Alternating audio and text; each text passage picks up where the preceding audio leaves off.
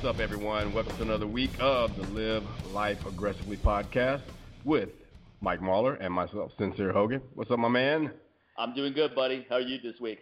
Hey, man, I'm great, man. Still, still full of energy, man. Still kind of riding off a high from last week's show, man. When we talked to James. and, yeah, that was incredible. Yeah, so just had me had me thinking about a lot of different things this past week, and just really, like I said, we said this in the very beginning.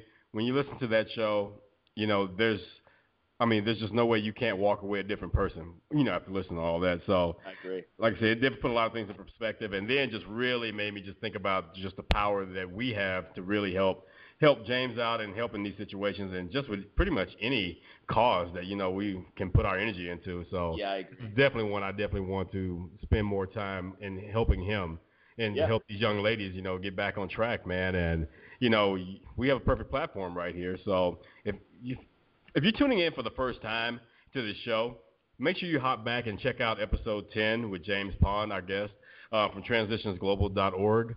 Um, he's doing a lot of great things over there, man, and he's really helping a lot of young ladies who have been victimized through sex trafficking and and sex exploitation, and helping these young ladies first of all, just help rescue them from these situations and then helping them just get their lives together and help live a normal life beyond that. So they're doing a lot of great things right there. So definitely give them a, just take check out their website. It's transitionsglobal.org and anything you can do, just even just spreading the word, man, because this is definitely something that needs to be talked about as uncomfortable as it may be for most people. You know, it's a conversation that needs to be had. So Hey. I agree, man. Transitionsglobal.org is a great organization. A lot of times people are reluctant to make any donations because you just wonder how much of your money is really going to any good. And I, I understand that reservation yeah. extremely well. So I actually asked James that question. What do you say to people that are just skeptical? And he gave me a really nice email, which I will post on my social media pages. I'll post it on the episode archive on my website. So you can go check yeah. out a third party site where you can learn about the financial stats of his organization. His income is way below fifty thousand dollars, so that's actually not even mentioned over there. But that, but that's you know, below fifty thousand is a very reasonable income for a guy who runs a nonprofit. So you should feel you should rest assured that your money is going to go to help some good people out. Also, I, I actually went on and sponsored one of the ladies after talking yeah. to James, and they, they send you a nice gift package. You get yeah, this they really plaque. Yeah, it's pretty cool.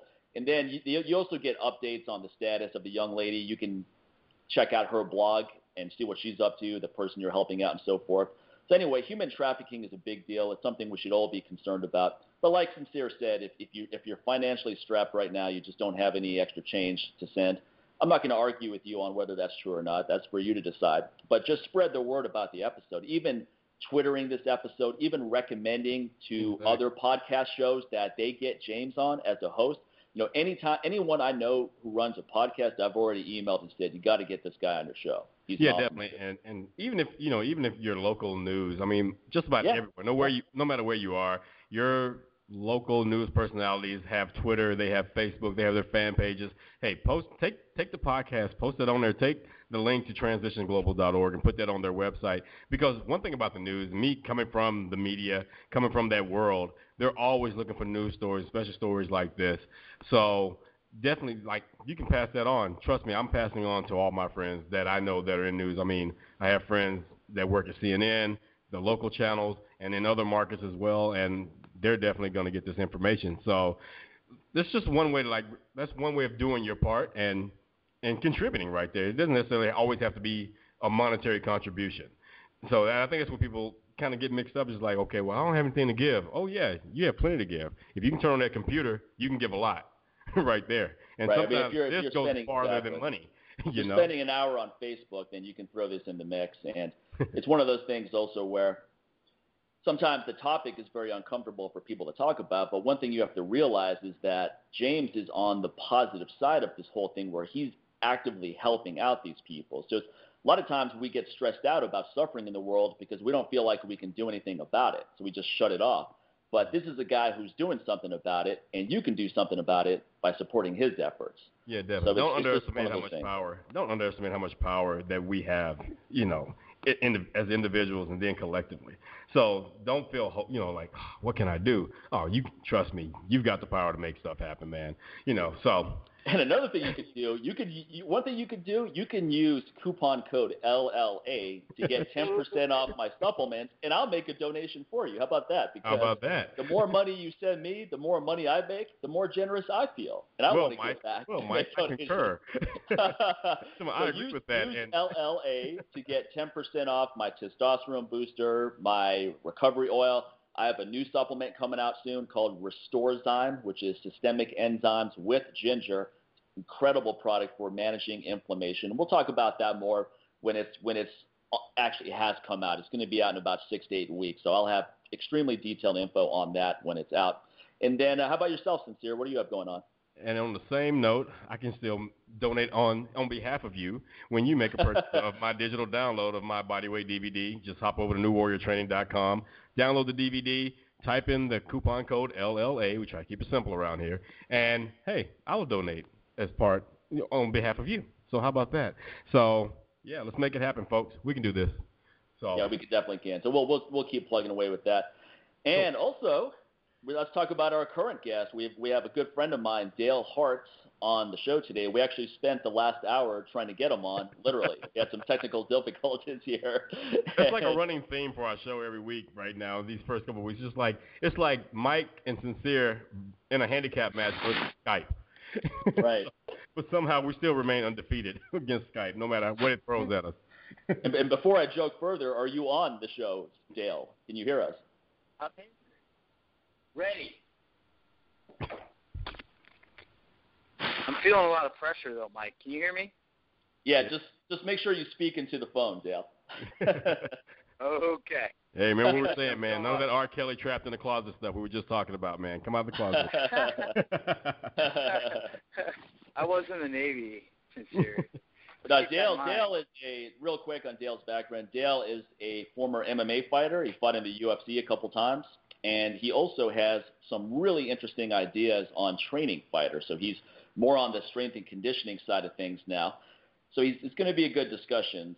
So mm-hmm. Dale, real quick, let's talk about let's just jump right into this thing. Actually, what do you now? Now that you're a former fighter who now is on the strength and conditioning side of things, among other things you do, what do you feel are the biggest mistakes that fighters are making with their strength and conditioning programs?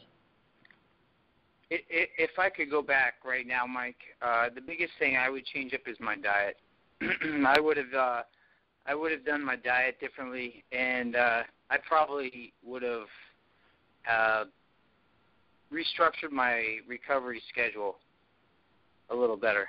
So with diet, what would you have changed? Uh, well, I would have eaten a lot less. I would have eaten a lot less supplements. I would have eaten a lot more uh, greens and natural foods, um, a lot fresher foods. I would have been a lot more adamant on uh, I, I've kind of changed my ideas, Mike, as as far as my own body goes, for sure. But what I feel best eating, and um, I feel it for me. I, I has a lot more to do with how recently things were picked and how it was grown than actually what I'm eating. If that makes sense. So I mean, you're on in terms of supplements. What do you feel are the negatives there? You, you're saying that you wouldn't take any supplements, or that you would just prioritize your focus so it's more on real food? I mean, Mike, I used to take every. I, I would literally spend three hundred, four hundred dollars a month on supplements. Uh, right. And then you know, once I got established, then I started getting a lot of stuff for free. And I mean, I used to take anything and everything. Um, and I would I, I, would probably change up that approach. Um, and, and you know what? Too, I, I kind of would look at training a little differently now than I did then. And well, give us the biggest part about what I would do. on nutrition, real quick, Dale. Give us an idea of what you're eating now and what you feel are the benefits of that, and, and how that would have helped you out. You think as as a fighter? Well, I, I take pretty much. I go whatever's in season. I go right to the farmers market, and and I live. Uh, I, I got two children that I feed, and I feed myself, but uh, you know, my boys will be gone for three or four days at a time, and I'll be just feeding myself. Um, so I was having a problem with food waste. I, I was not finishing up everything I ate. So what I started doing now, Mike, is I, I freeze a lot of foods. I take foods that's very, very fresh, um, straight from local farmers, and uh, I, I, I freeze it almost immediately, and I use it. I use it in that way. I, I drink a lot of shakes because I'm lazy. Uh, I take Right. them right out of my freezer, and like right now, I, I just had a shake. I, I put I put a ton of sprouts, seeds, nuts, chia seeds, uh, spinach, broccoli, asparagus, uh, and then I just blend it up and add a little coconut milk, and um, away I go. And what what what are you feeling? What's the big difference you've noticed since you've switched over to this kind of regimen? My recovery is, I mean, I'm 34 years old, Mike. I'm, I'm about a third of the man I used to be, but uh, my my recovery and just my sense of well-being has uh, improved dramatically. So this is a essentially a raw food diet, or it's a, how is how is how is let's give us give us a, a day's breakdown for you. Let's do that. So for example, what are you having for breakfast, lunch, dinner? Assuming it's structured that way, but give us an idea of what a day entails for you. Okay, I'll, I'll tell you exactly. I, and I've been training for a uh, I've been training for a triathlon also, Mike. I'm going to do an Okay. Ironman December 2nd. So that keep that in mind with this whole deal. But um, I wake up in the morning before my feet touch the ground, I, I drink one liter of water. Um, I make sure I drink that water immediately. Uh, so then it usually takes me about two two two chugs. You know, I'll chug it for a minute, about half, sit there for a second, then I chug the other half once I get my feet on the ground, uh, from there I, I, I I don't drink much or eat much throughout the whole day. I usually have a workout somewhere in the morning uh, around 11, and I usually do some sort of endurance activity. And depending on how strenuous that is, I'll eat during my workout. Um, if it's a long workout, if it's going to be like today, I ran 19 miles barefoot, and uh, so I, I, eat a little bit of chia seeds. I have some um, honey. I put a little bit of maple syrup in there, and I kind of mix it up, put some water in it, and I uh, I kind of just sip on that as I'm trucking along. Um, sometimes if it's real hot, like today, I will uh, I'll supplement with some minerals. Uh, just to make sh- just because I I, I get uh, I get depleted with salt because I'm a sweater. I sweat some, and I'll uh, I'll get depleted, and I'll start having performance issues there. But I've been doing some kind of interesting things. I've been monitoring my blood sugar actually. And I've been keeping a fairly close eye. I uh, I check my blood sugar on a pretty regular basis now, during and after my workouts and before.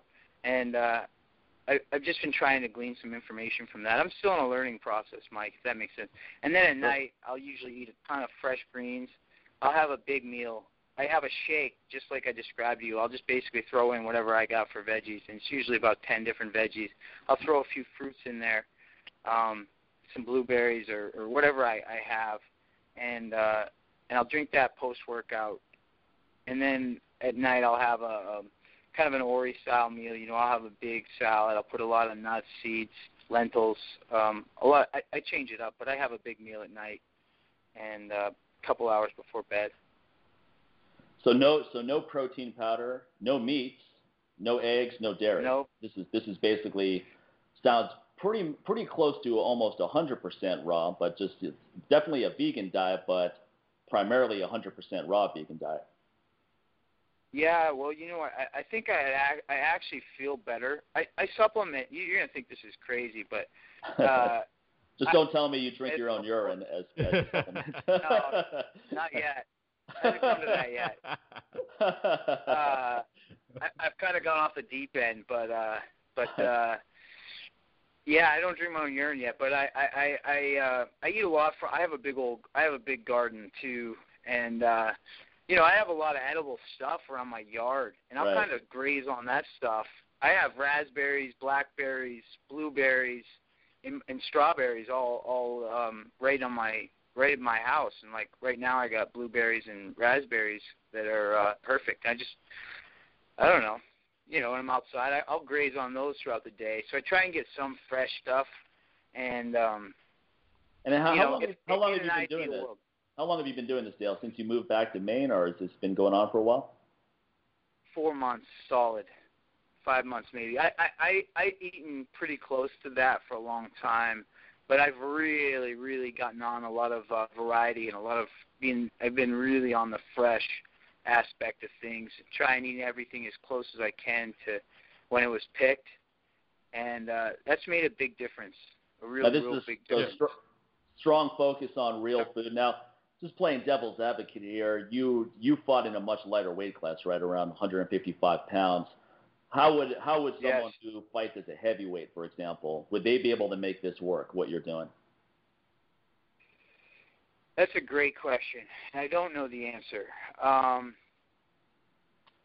Because I- I, can see I- for I know- endurance and recovery and things like that, because I know quite a few people who do high endurance events, triathlons, things like that, and they do a raw vegan diet and they feel great on it, and it works very well for them.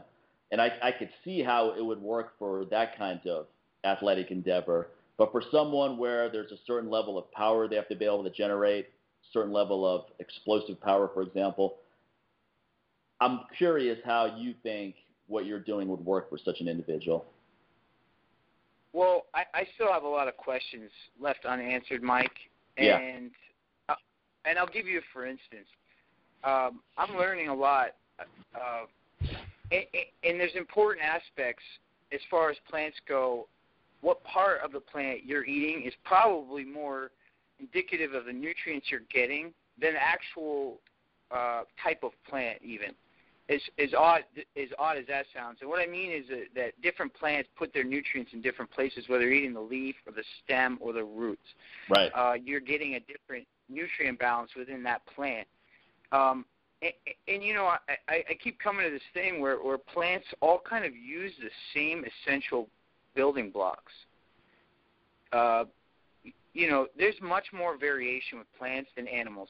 Like when you eat an animal, if you're eating a chicken or a fish or a, a, a steak, animals are very similar in the breakdown of nutrients carbohydrate, Right. fat, protein ratio.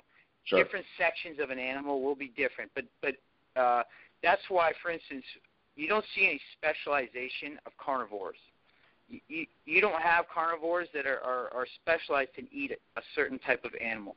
Does that make sense? So, for example, someone who focuses on eating liver and brain, for example, versus something else.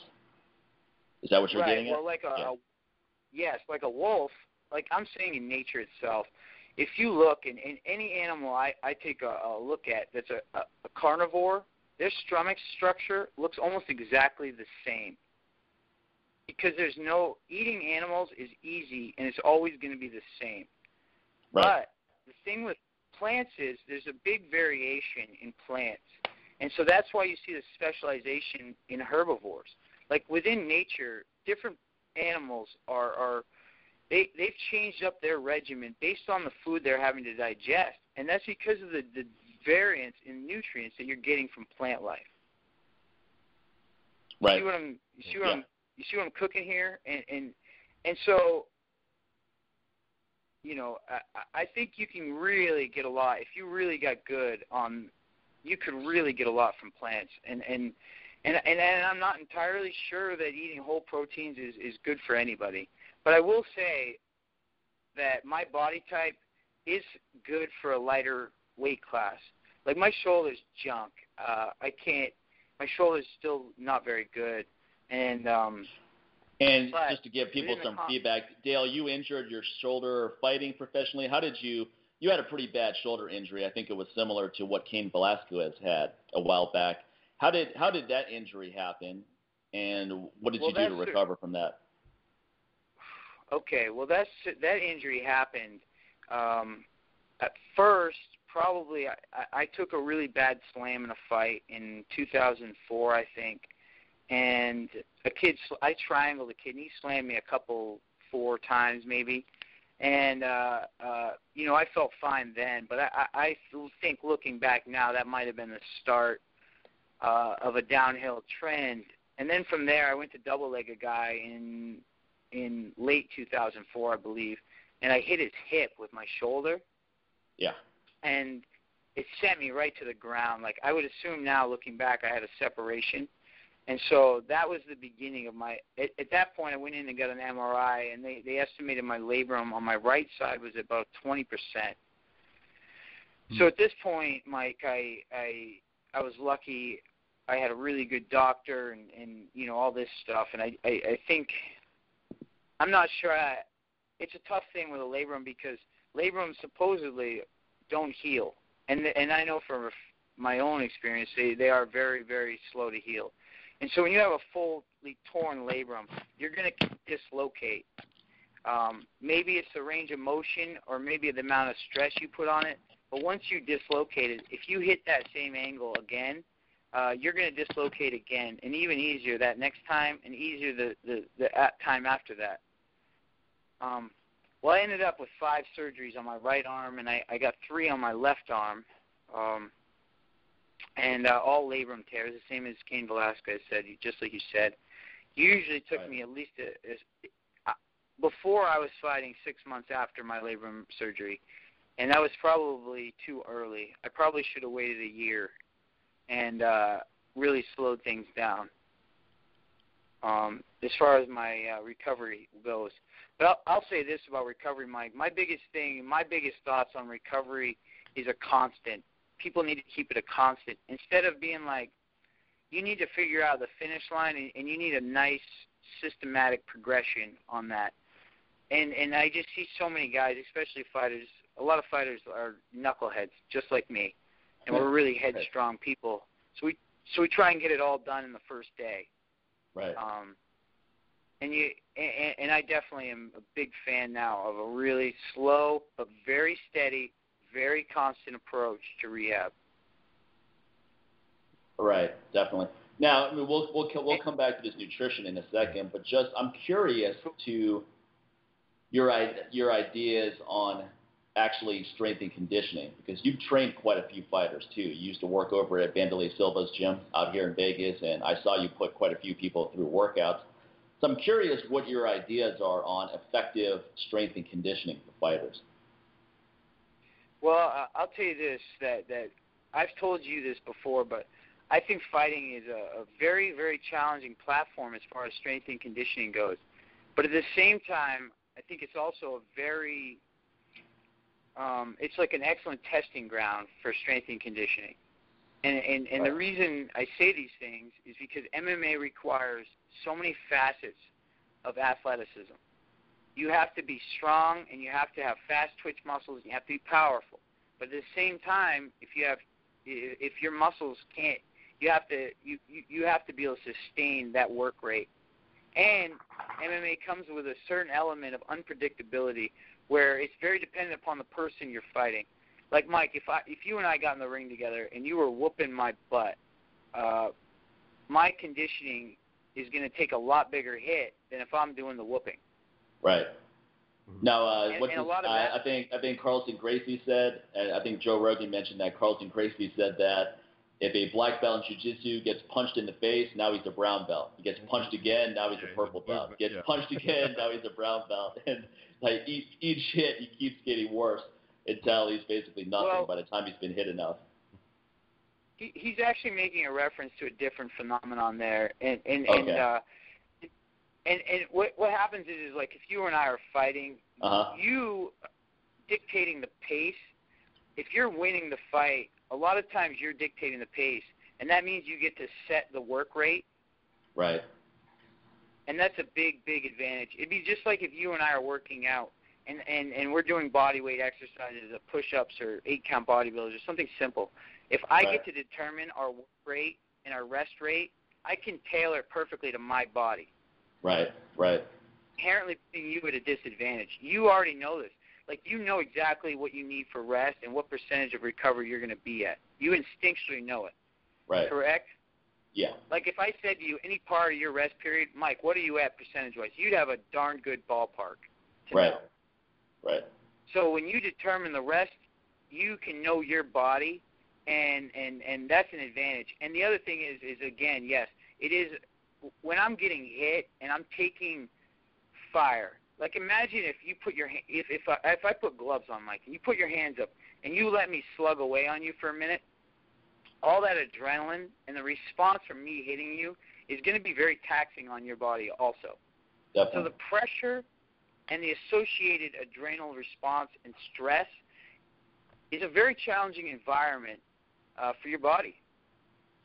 Yeah, because somewhat you would have the you, you have the more mental advantage, you know, over in this situation over Mike. So therefore, you can kind of like say a little bit be a little bit more relaxed because okay, you're dictating the pace. Whereas it's a little stressful for him because he doesn't exactly understand what's happening at the time, or he's trying to figure out okay, how do I keep him from punching me in the face like this? So it's kind of like it's, it's a little bit more anxiety, you know, on that side. If it well, was, you know, oh, go ahead. Absolutely, absolutely. But the the important fact here is that it, it, it is that exactly like you said, but kind of a, it, when I'm winning the fight, I can get into this nice groove. And what happens is, is my heart rate goes down. I get into that. I, I call it an ideal performance state. Mm-hmm. And, and what you're doing with an ideal performance state is, I, I see certain indicators, and that's that guys are relaxed, they're having fun, and they're confident.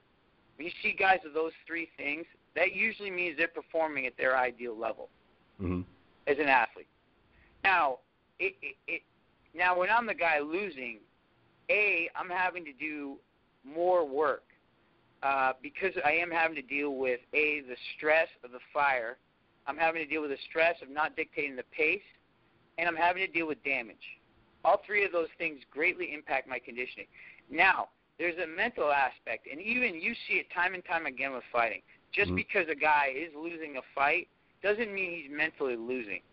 And, and and I hate to see it, but I see it with a lot of guys that they're very durable um, fighters, and so they'll go in there knowing that they're going to have to take a beating for uh, a number, a, a large number of the time frame. But what they're counting on is that that guy's going to burn himself out. Yeah, the rope a dope technique, So like Muhammad Ali, you know. Expertly performed, my friend. Expertly performed. And that's it. You know what? When he fought Frazier, he he didn't want to deal with his power, and I can't blame him there. You know, so he wanted to to he wanted Frazier's power to get, you know, obviously uh, get that toned down. And I'll tell you another interesting fact that you can think about, sincere. And Mike's seen this effect. I've shown him in a sense with the workouts that I put guys through. When you're tired, your reaction time is greatly slowed. oh yeah, definitely. Oh no question. Yeah, you know, I, I always like tell my folks, uh, you know, don't let fatigue make you sloppy. Don't let fatigue turn you into a punk.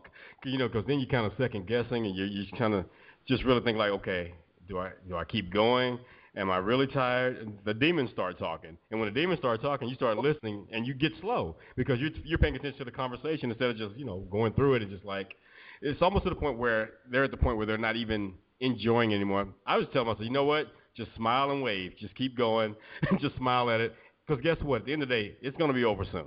It's not like it's going to keep. It's not keep going or whatever. Just smile and keep moving. And you can't. It can't suck if you're smiling.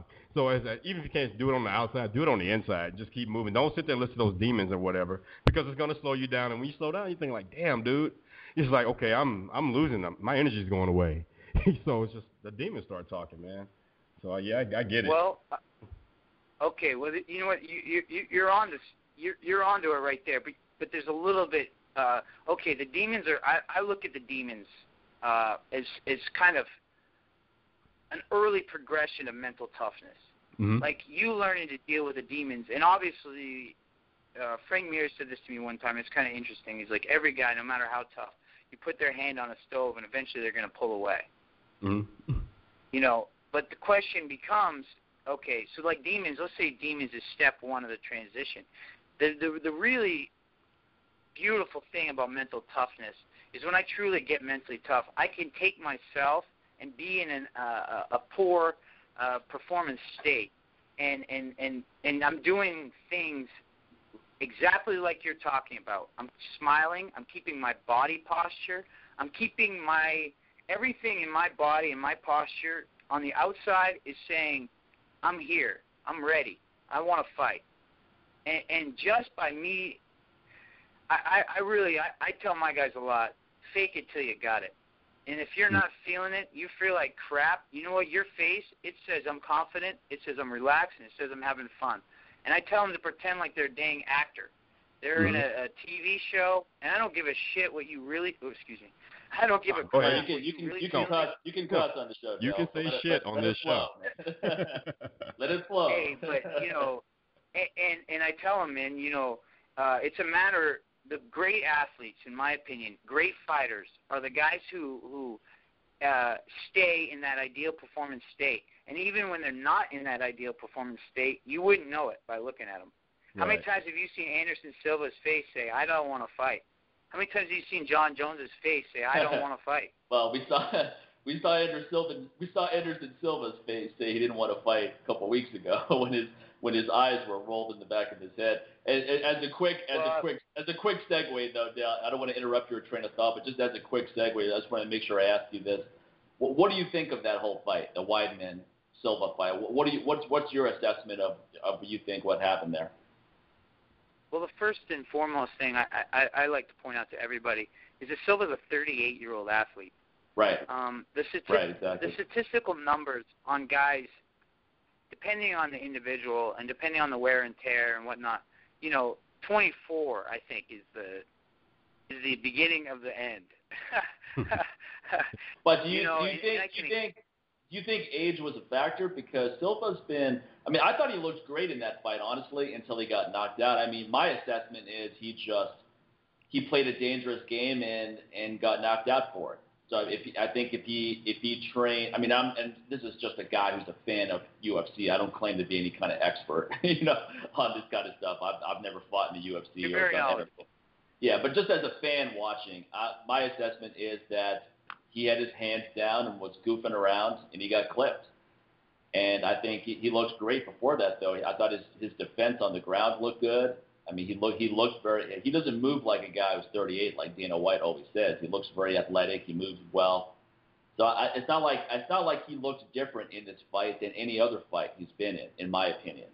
I think he just played a strategy that just didn't Well- work out for him. Well, now, I mean, here's my question to you though. Uh, where were all these people in the uh, you know the the the 15 fights before that he won using that same exact deal? Yeah, I was just about to say that. Know, I was about to say I, I, think there was a like Mike and I've talked about this. My opinion on that fight was just totally. I think at this point, after seven years of being undefeated as a champ, okay, being here for seven years, and now you're 38, and of course, you know, almost every fight there's always talk about oh the retirement. You know, leaving this legacy, which the legacy is there. Trust me, his legacy did not dissipate after that after that that loss. No, But no, you know, and my thing is, it was one of those situations where, okay, maybe this is just my opinion. It needed to happen. A, not just so much. Most people say, yeah, because his ego needed to be checked and blah blah blah. You know, that's the easy thing to, to pick out in this situation. But A, also, or B, also to give himself a break. There's a lot of pressure to be that effing great. Okay, Right. it's a lot of mm, pressure, mm. and there's there's a lot of sacrifice to be great.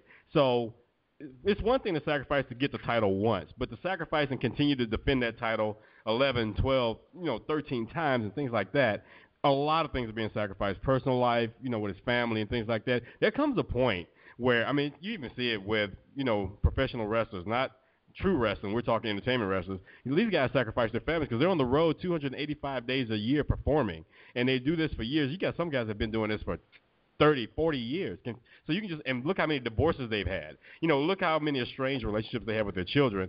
So, we, of course, in the fight game, the real fight game, these guys are not afforded that luxury like some of these wrestlers have. You know, they can go three and four decades of doing this, and so they have a shorter window. So the thing is, you're still losing a lot of time, so you're sacrificing a lot. So now the thing is, you, you know it wears and tears on you, especially if you are that good father and that good husband, and you know you're hearing it. No matter how much money you're making, how many sponsorships or whatever, dude. At the end of the day, your your kids don't give a shit that you're the champ. Your wife doesn't give a damn that you're the champ. It's like you're daddy, you know, you're a husband, and we need you here. So I just think that, in my opinion, I think that he was tired and he needed a break, and mentally, something subconsciously said, you know, the cockiness was there, but it was the, a way for him to go out. And it wasn't like he threw the fight. It's just like it was just a part of him that says like, you know, if I can get away with it like I've always got away with it, cool. And then I'll still you know continue my legacy. If not, so be it. And guess what? I'll come back because I know I'm that good. I have that confidence and belief in myself. That's why I wasn't even buying that at the press conference. He's like, Weidman's your champion. Respect your champion. I'm not gonna fight for the belt. Blah blah blah. I'm like, nah, dude, because this is what you do. it's in your blood. It's just like it's hard. You've had that belt for a freaking seven years, dude. You're not just gonna give up like that. You, trust me, you just need a break. And even Dana said, you know, he's like, I just want to go and, you know, Anderson's like, I just want to be with my family. You know, I just want to take some time out. And Dana even said at the press conference, he's like, I can respect that. okay, and that's why four days later, okay, rematch. yeah. yeah, exactly. Didn't take like, long for that. that. so yeah, man. Yeah, but that's just that's my opinion of that, Dale. So you know, like you know, how do you feel about that? Yeah, yeah. I'd love to hear what you have to say about it. Uh, well, here, here. first off, you know, the thing you have to remember, and I hate to say it, but a lot of times, I, I and I see it in life in general, but a lot of these guys I know, that ability to balance personal and work or fighting mm-hmm. in this case, their their extreme ability to balance that is the reason they're successful. And, okay. and I, I have a slight suspicion that every single person in Anderson Silva's, when he says, I'm going to the gym, nobody in his life says a word or they wouldn't be in his life. Right. Does that make sense? Yeah, definitely. And I know exactly what you're saying. And does that make you a second-rate father in a way? Absolutely. And and a lot of these guys are going to justify it, and they're going to say, you know, I got to make what I can make, and I'm being a good father that way. Mhm. You know, but I feel I feel very strongly that Anderson he doesn't fight very frequently. Uh, I think he stays in good shape all the time, and he seems to be having a good time. I see him in the gym, and I see videos of him training, and he has a lot of fun, man, and he's still having a great time. I don't think he was burned out personally. Um, maybe a bit, and how could he not be burned out? But uh, I think he lost to Weidman. He made a mistake. MMA is a game of millimeters, and you know what? If he was 30 years old, would his reaction have been faster? I think so. Yeah. The question point. I have, the question I have, I mean, sincere, I say this all the time to Mike. MMA is a game of millimeters. Mm-hmm. Small mistakes can really cost you. And it's like Anderson said, one step back. If he'd taken one step back, he would have been fine. Right. But now I look at Anderson, and and the thing about Anderson to me is I see a guy that has amazing vision. The guy very very rarely gets hit and doesn't realize he's getting hit. Right. That make and, and because of his extreme defense, he has great confidence and he picks guys apart. He always takes them a little bit, he figures them out, and he picks them apart. And the other thing is, is Anderson ha- came into the UFC with a lot of losses and some pretty embarrassing and bad fights. Uh, you know, he pretty much got booted out of pride. Right. Because of, but and, and, and you know, and I I got to be honest, man. I I think Anderson's not one of those guys that really likes losing very much. And um, I have a slight suspicion that those I I don't know what he had four losses I think going into the weekend yeah. fight. Uh, you know, and I I watched all of them, but you know those four losses, three of them legitimate. He didn't like that at all. You know, and I I really really really think he doesn't like losing. I think he's got an ego the size of California, and uh, I think that how could he not? Yeah, you exactly. don't do how great could things not? like that without without you know. And I and I'll say, I mean, I I think Anderson's really. I, I was lucky enough to fight the same night as Anderson in my UFC de, UFC debut, and he fought James Irvin that night. Yeah. Oh yeah, And, sure. I uh, remember that. I can tell you the funniest story though was that uh I was at the pool at the Palms like before the weigh-ins with Marcus, Uh-huh. uh, and he looked. It was like after we weighed in, James Irvin went to the pool, and uh Marcus is like, "What the hell is he doing at the pool?" And we look at him like he can't go to the pool. You know, I was like kind of confused, and he's like, "That dude should be up in his room right now, shitting his pants." and and, he, and you know he was just joking or whatever. And, and James Irvin's a good guy and all that, but but uh, but Ir- you know what? I, I always found Anderson to be very humble and uh, and and really respectful. But the one point I want to make real quick with Anderson and, and him and his age is that I think he's going to be a case like Roy Jones Jr.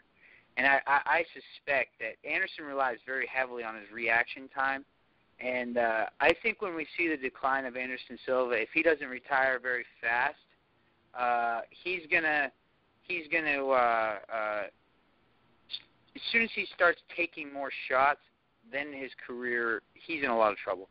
Yeah, that makes kinda, sense. Kind of like what happened with Chuck. reaction- Yeah, Yeah, kind of like what happened with Chuck It was like after that, fir- like after that first knockout with Rashad, it just seems like you know, it's just everything went downhill. It's just like you can't keep. I mean, even we see with Big Nog, and you know, every now and then he'll he'll come back. But dude, it was for a while there was just knockout after knockout after knockout. It's like, oh, dude, it was brutal, man. I was just Yeah, I talking mean, to someone like- about that it was to the point you're Brutal. begging, like, please don't fight anymore. And same thing with Chuck. You know, and that last one with Rich Franklin was like, okay, please, Dana, you got to make a call.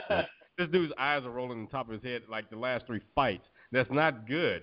You know. Yeah, so- it was it was kind of sad to watch that. It was like he got knocked out by Quinton Jackson, and that just seemed like okay, he can come back from that. He had a tough loss against Jardine, but Yeah. he didn't look he didn't look too bad. It just didn't seem like he had a Hey, good the strategy. first time he lost to Quinton, the first time or the second? Uh huh. No, I'm talking about the second time. The in second UFC, in- where in he the got- UFC. where he got knocked out in the second Yeah. time. First first time that was that was like a back and forth. brawl. I mean, Quinton Jackson won, but that that was a great fight in Pride.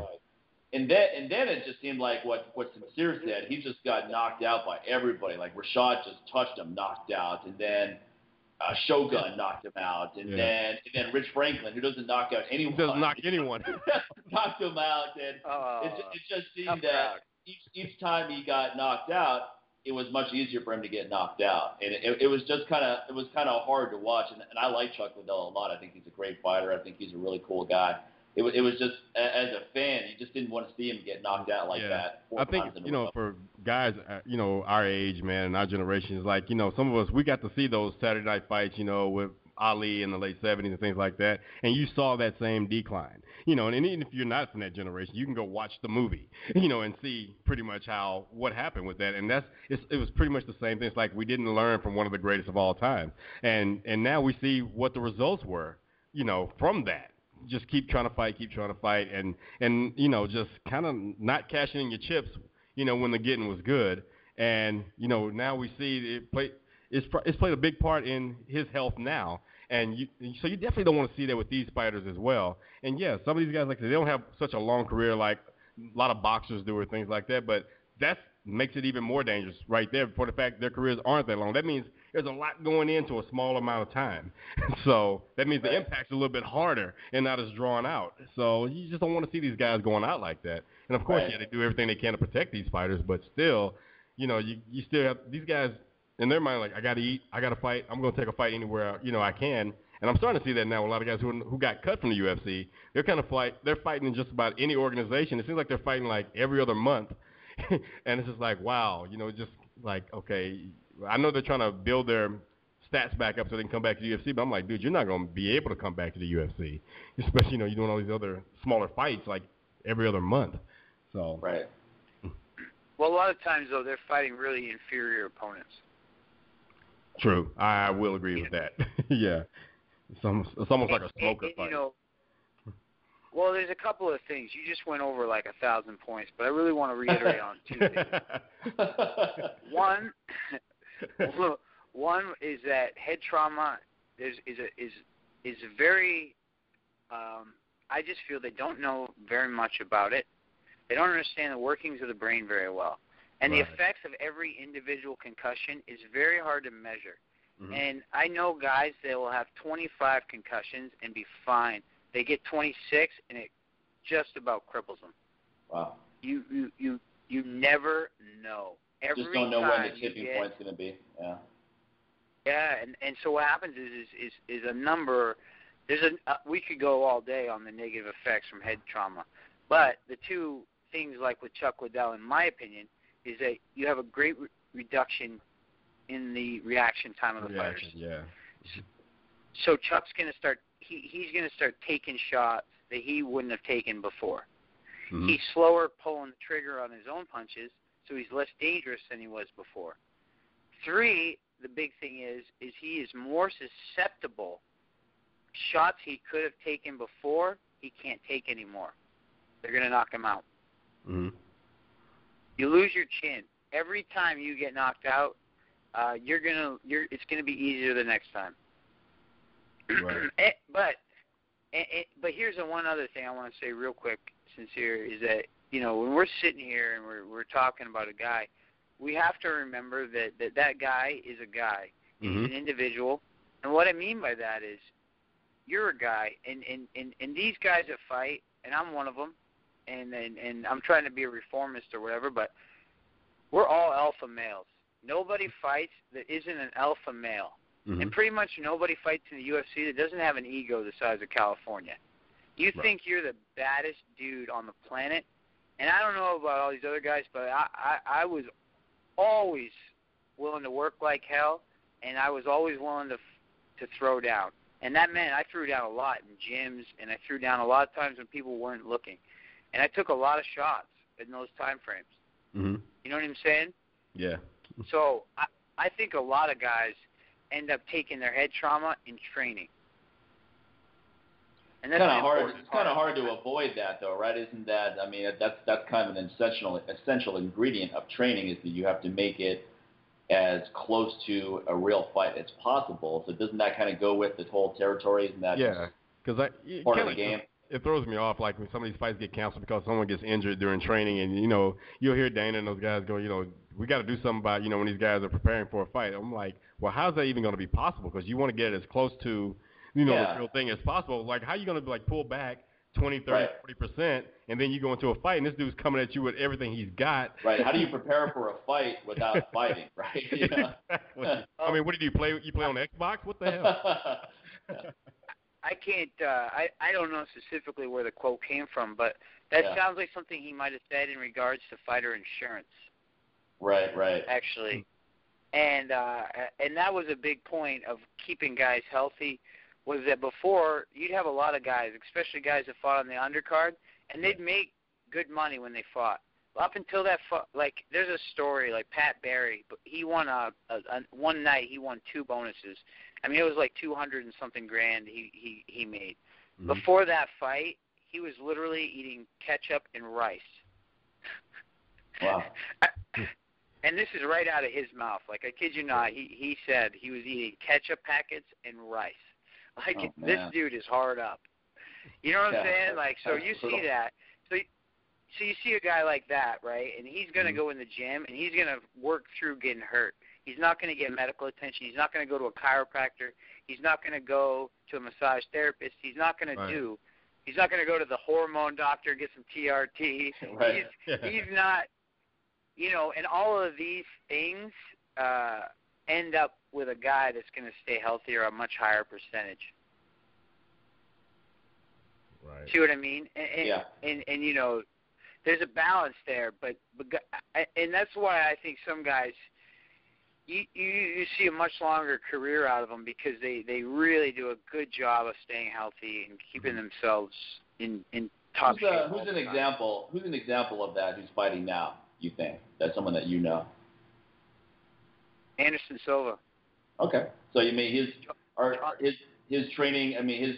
I don't I don't know anything about his nutrition regimen or his restoration regimen. Are, are you pretty familiar with his whole can his whole No. camp? What? Nope. I wouldn't have a clue what Anderson Silva eats. I I, I know he says So you're just you're just guessing. He does all that then. Because for all we know, he Yeah, was just absolutely. genetically gifted where he goes to McDonald's. I know he used to Well, work at what, well, McDonald's. he's That's sponsored always by Burger King, so you know. Yeah, yeah, Burger King. That's it, not McDonald's. Exactly. So I mean, uh, he, he used to work there. That's kind of his background story that they always like to they always like to bring up is how he used to work there in Brazil. So for all we know, he's just a genetic he's genetically gifted, and he goes there for hamburger, French fries, and milkshakes after each training session. You know, because I've never I've never I mean- really seen any info about his nutrition regimen or his strength and conditioning regimen or, or really anything he does, honestly. Well, and you have to remember, Mike. So many guys lie through their teeth about all that stuff. No, you're right. think it's You're right. Yeah. I know tons of guys. They're like, "Yeah, I eat this and that and this." Right, right, right, right. That's so And- true. So true. Hey, and it, I mean, heck, everybody does that. You- you- How many ti- uh, how many uh, people have you had like do three a day diet for you? Like, okay, write down everything you've eaten for the the last the last three days. Yeah, no one Or, you thought know, us with that. Yeah. Yeah. With the next three days, and they're like, "Oh, I've been eating every one of them's a superfood." Like, not one.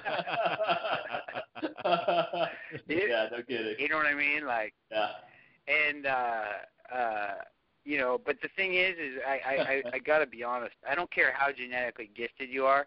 Guys that are genetically gifted but don't get proper nutrition, they just you never see those guys have long careers. Never. Yeah, I'm, I'm Right. sure. I'm Just- sure. I mean, these are professional athletes. You have to take that stuff seriously. Yeah. And, and, and you know what? Again, you can't eat crap. I don't care how genetically gifted you are. You cannot eat crap and stay healthy. You cannot eat crap and stay in shape. Your body will not let you. You cannot sustain that work rate. It's just, I don't think so.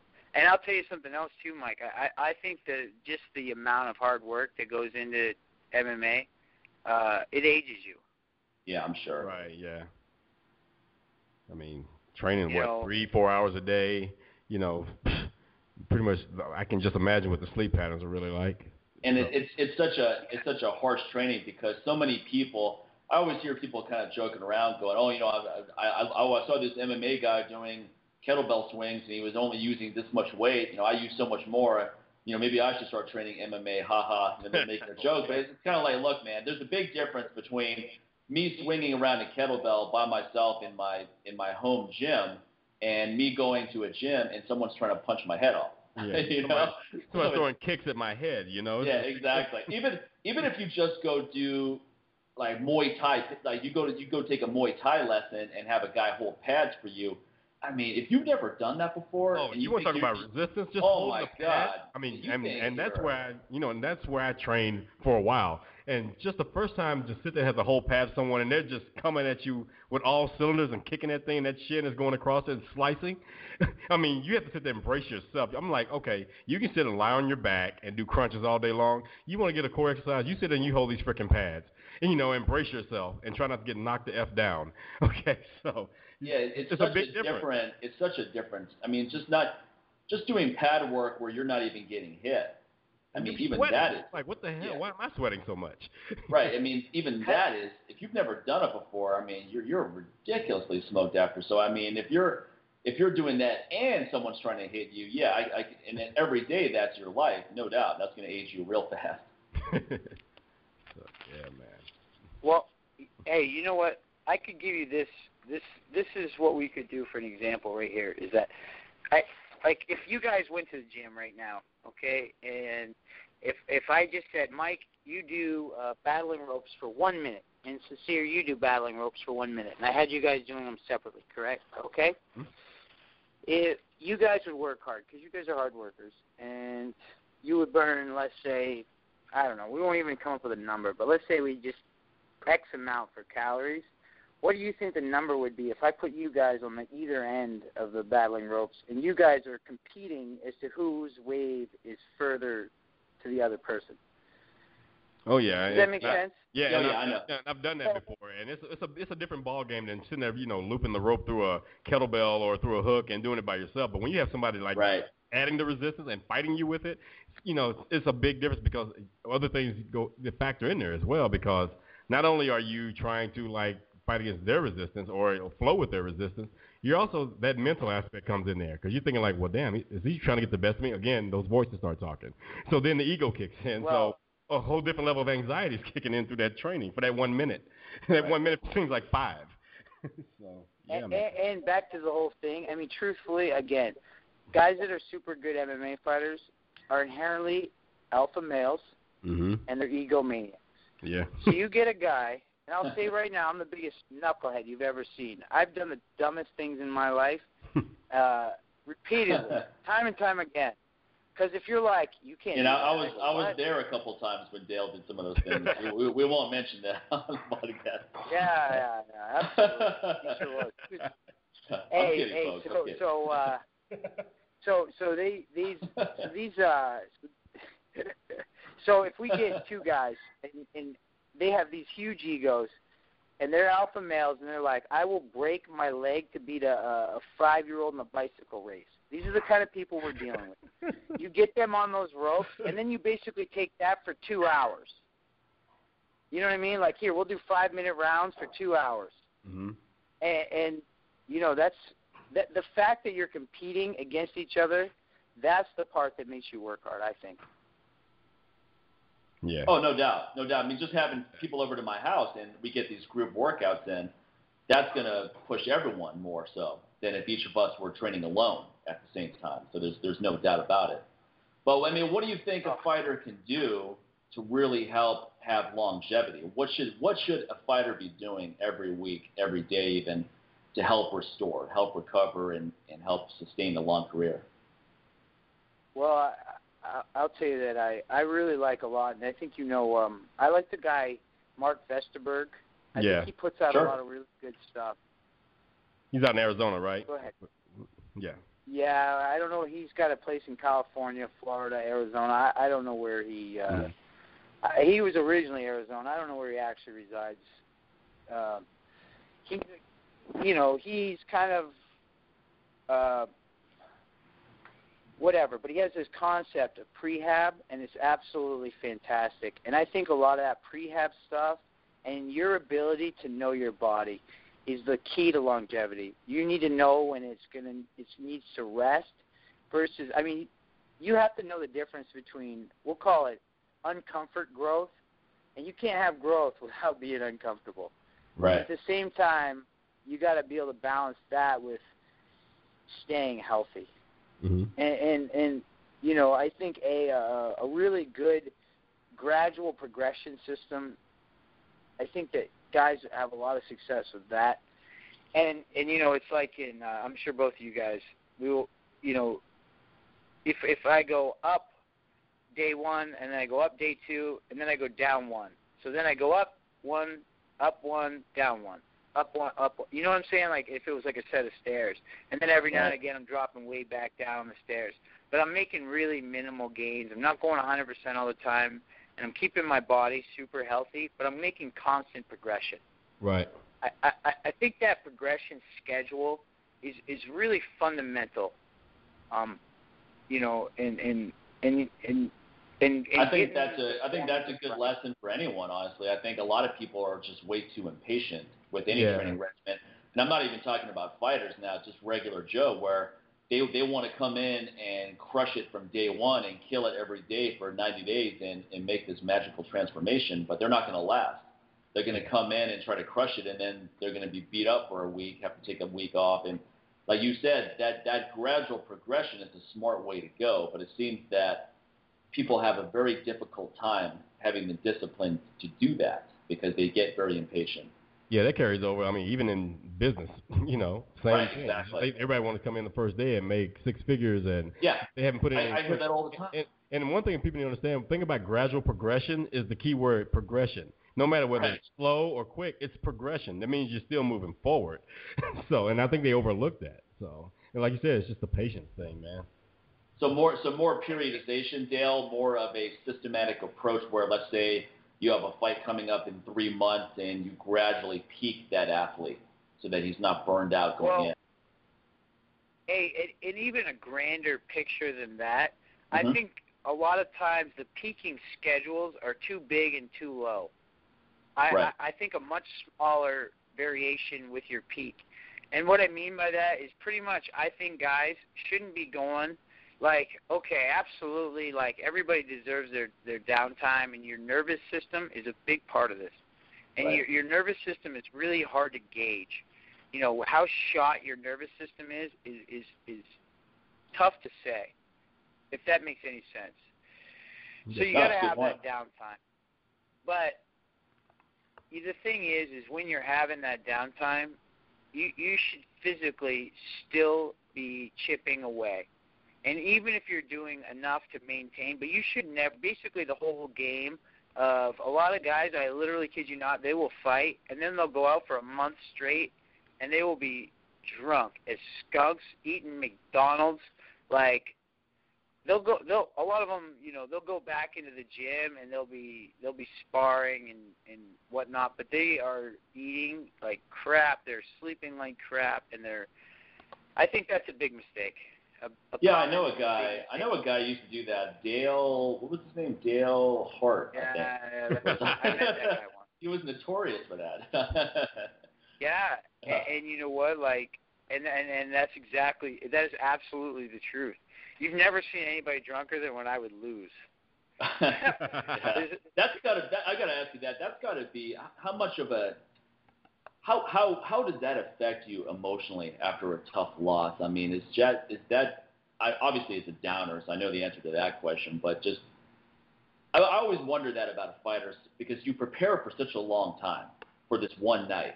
Well, and then you go in there and even- let, let's say it's just a bad loss, like you just got clipped in the first 30 seconds because you made some mistake. I mean, that that's got to just be really tough. It's got to be a rough night and a rough couple days, weeks even, to really get your head straight after that. you, you know, Mike, I, I, I would hope that, that I've had a little more age and experience and I could handle it a little better. But Right, you're right. missing out on the whole point. I can tell you from my point of view, maybe Mhm. other guys are different, but from my point of view, I could care less about all the work and all that crap. I don't even care about that. I just hate Okay. to lose. Got it. And and I lost to Shannon Gugerty, okay, in, in July of 2009, and and I had four weeks to prepare. I came in there. I was in good shape. Uh, you know, I was nervous. I had a lot of the UFC jitters and whatnot, but uh, he ended up taking my back. He, you know, I went. I just dumb stuff and a chain of dumb events. He takes my back it, you know, he caught this kick and he took me down, and uh, I was like, you know what? I, I thought in my head, I was like, you know what? I'm gonna roll. The, I'm gonna roll the quarters and stand up. And I thought a lot of the guys I had trained with were were, were punchers. They weren't jujitsu guys. They weren't grapplers. They weren't guys that like to hop on your back. They'd rather slug you in the face. So I was like, you know what? This clown's gonna hit me in the face a couple times, and I'm gonna be up on my feet. Well, as I'm climbing up on my feet, he hops on my back like a gnat and uh and Shannon was a really he was a Dean Lister black belt and he was a he was a good jujitsu guy. But, you know, he ended up choking me unconscious. And it took like two minutes. But I literally think about that every single day. There's hmm. never I don't think there's ever been a day since that went by that I don't think about him beating me and I I, I wish and, and it's it's even more annoying in this situation. I wish so bad. I followed him around. That poor guy. He was so classy and so graceful. I followed him around that night. I went and got a big wad of cash, like five grand, and I followed him around the whole night. And I, I told him if he'd give me another shot in the parking lot, he could keep the money either way.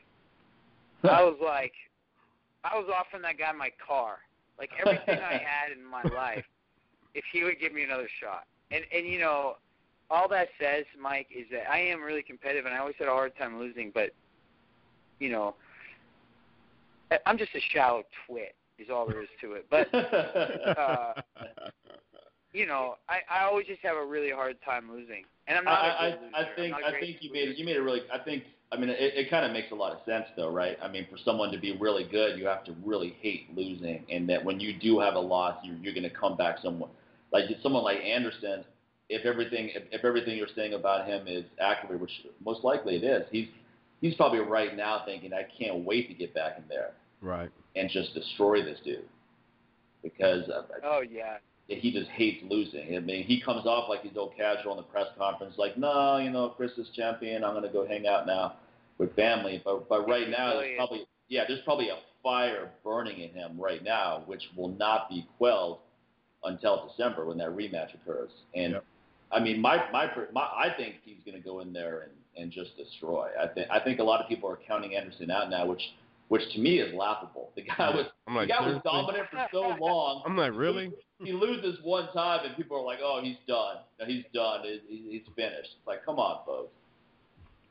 I'll say two things. One, I wouldn't want to be Chris Weidman. I'll say that right now. Yeah, yeah. I'm not envious of that man or his position. Right now, he's going to bed at night crapping his pants. Either he's got an ego, either he's like this crazy dude and doesn't know what planet he's on, or he's going to bed every night going, What have I got myself pissed. into? Well, I mean, for all we know, he's for all we know, he's thinking he's going to do it again, though. You know, who knows? Yeah.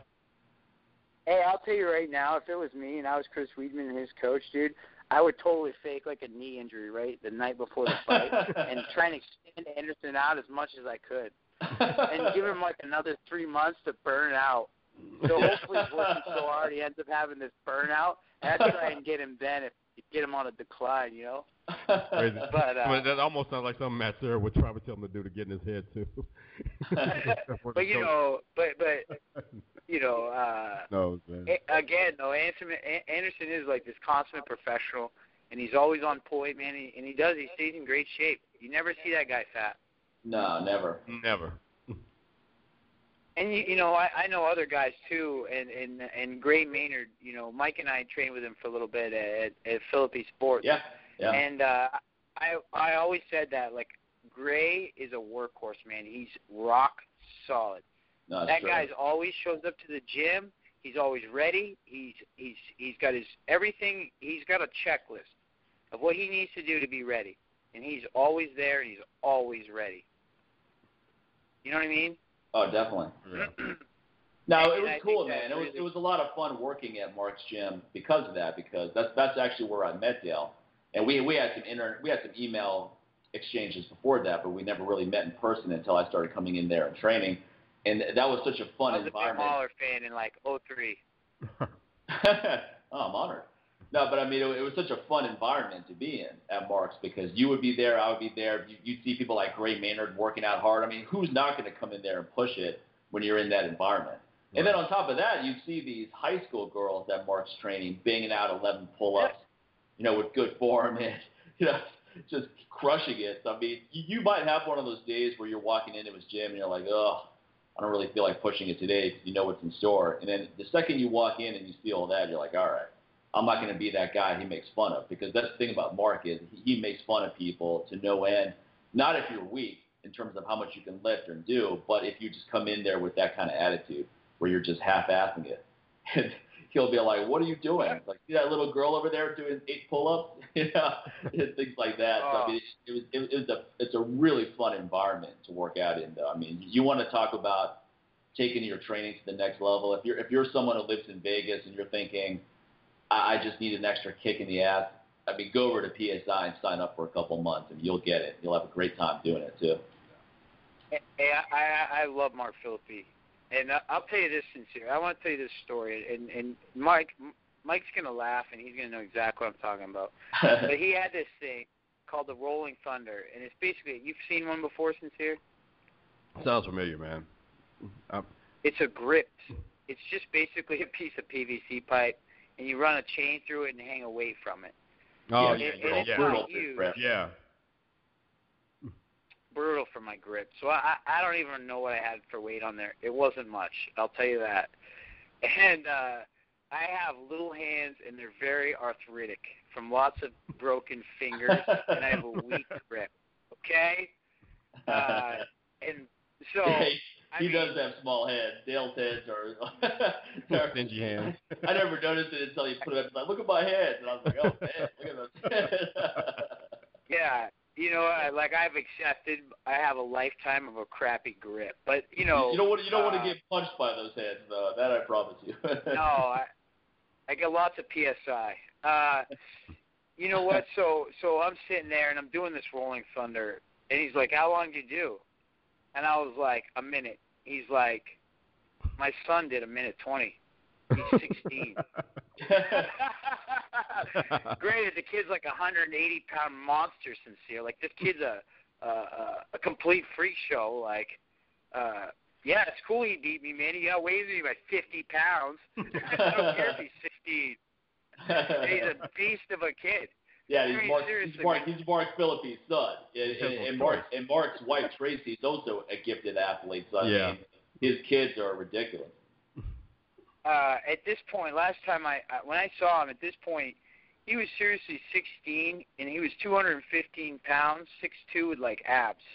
You're like, Yeah. holy cow, this kid's a freaking, and I mean, just a, a stud. I don't even know how else to say it. Like, Right. Yeah. And actually, there was a guy who the guy I really really appreciated getting to work out with a lot was uh, Dominic Dorsey. What this guy, sincere, what a freak show, man! I've never seen anybody. And one day we go in there, and he's a little guy. He weighs 165 pounds, and he played a little. He, he was a kingpin in this Canadian Football League Mhm. and uh he was like the MVP like six times, but they wouldn't take him in the NFL because he was so little. He had one play with the Redskins, but anyways, this guy's 165 pounds. And I kid you not, he had like a 700 pound squat. His deadlift was hmm. incredible. He could bench 450 like nobody's business, and I was like, where where does this dude come from? Like, Yeah. I, I, you know, it's we don't have guys in MMA that strong. The guys in the NFL and whatnot. It was an interesting thing. You just that was the good part about Mark's gym for me. Also, was I got to see these guys from other sports, and uh, a lot of the guys that played football were were incredible. Um, and there was a guy there named Jay Staggs, and and he used to do a he'd take one step and he'd do a six foot box jump. Like, Yeah, it was Who ridiculous. does that? Yeah, it was ridiculous. Yeah, Retarded. he had so many gifted athletes like that there.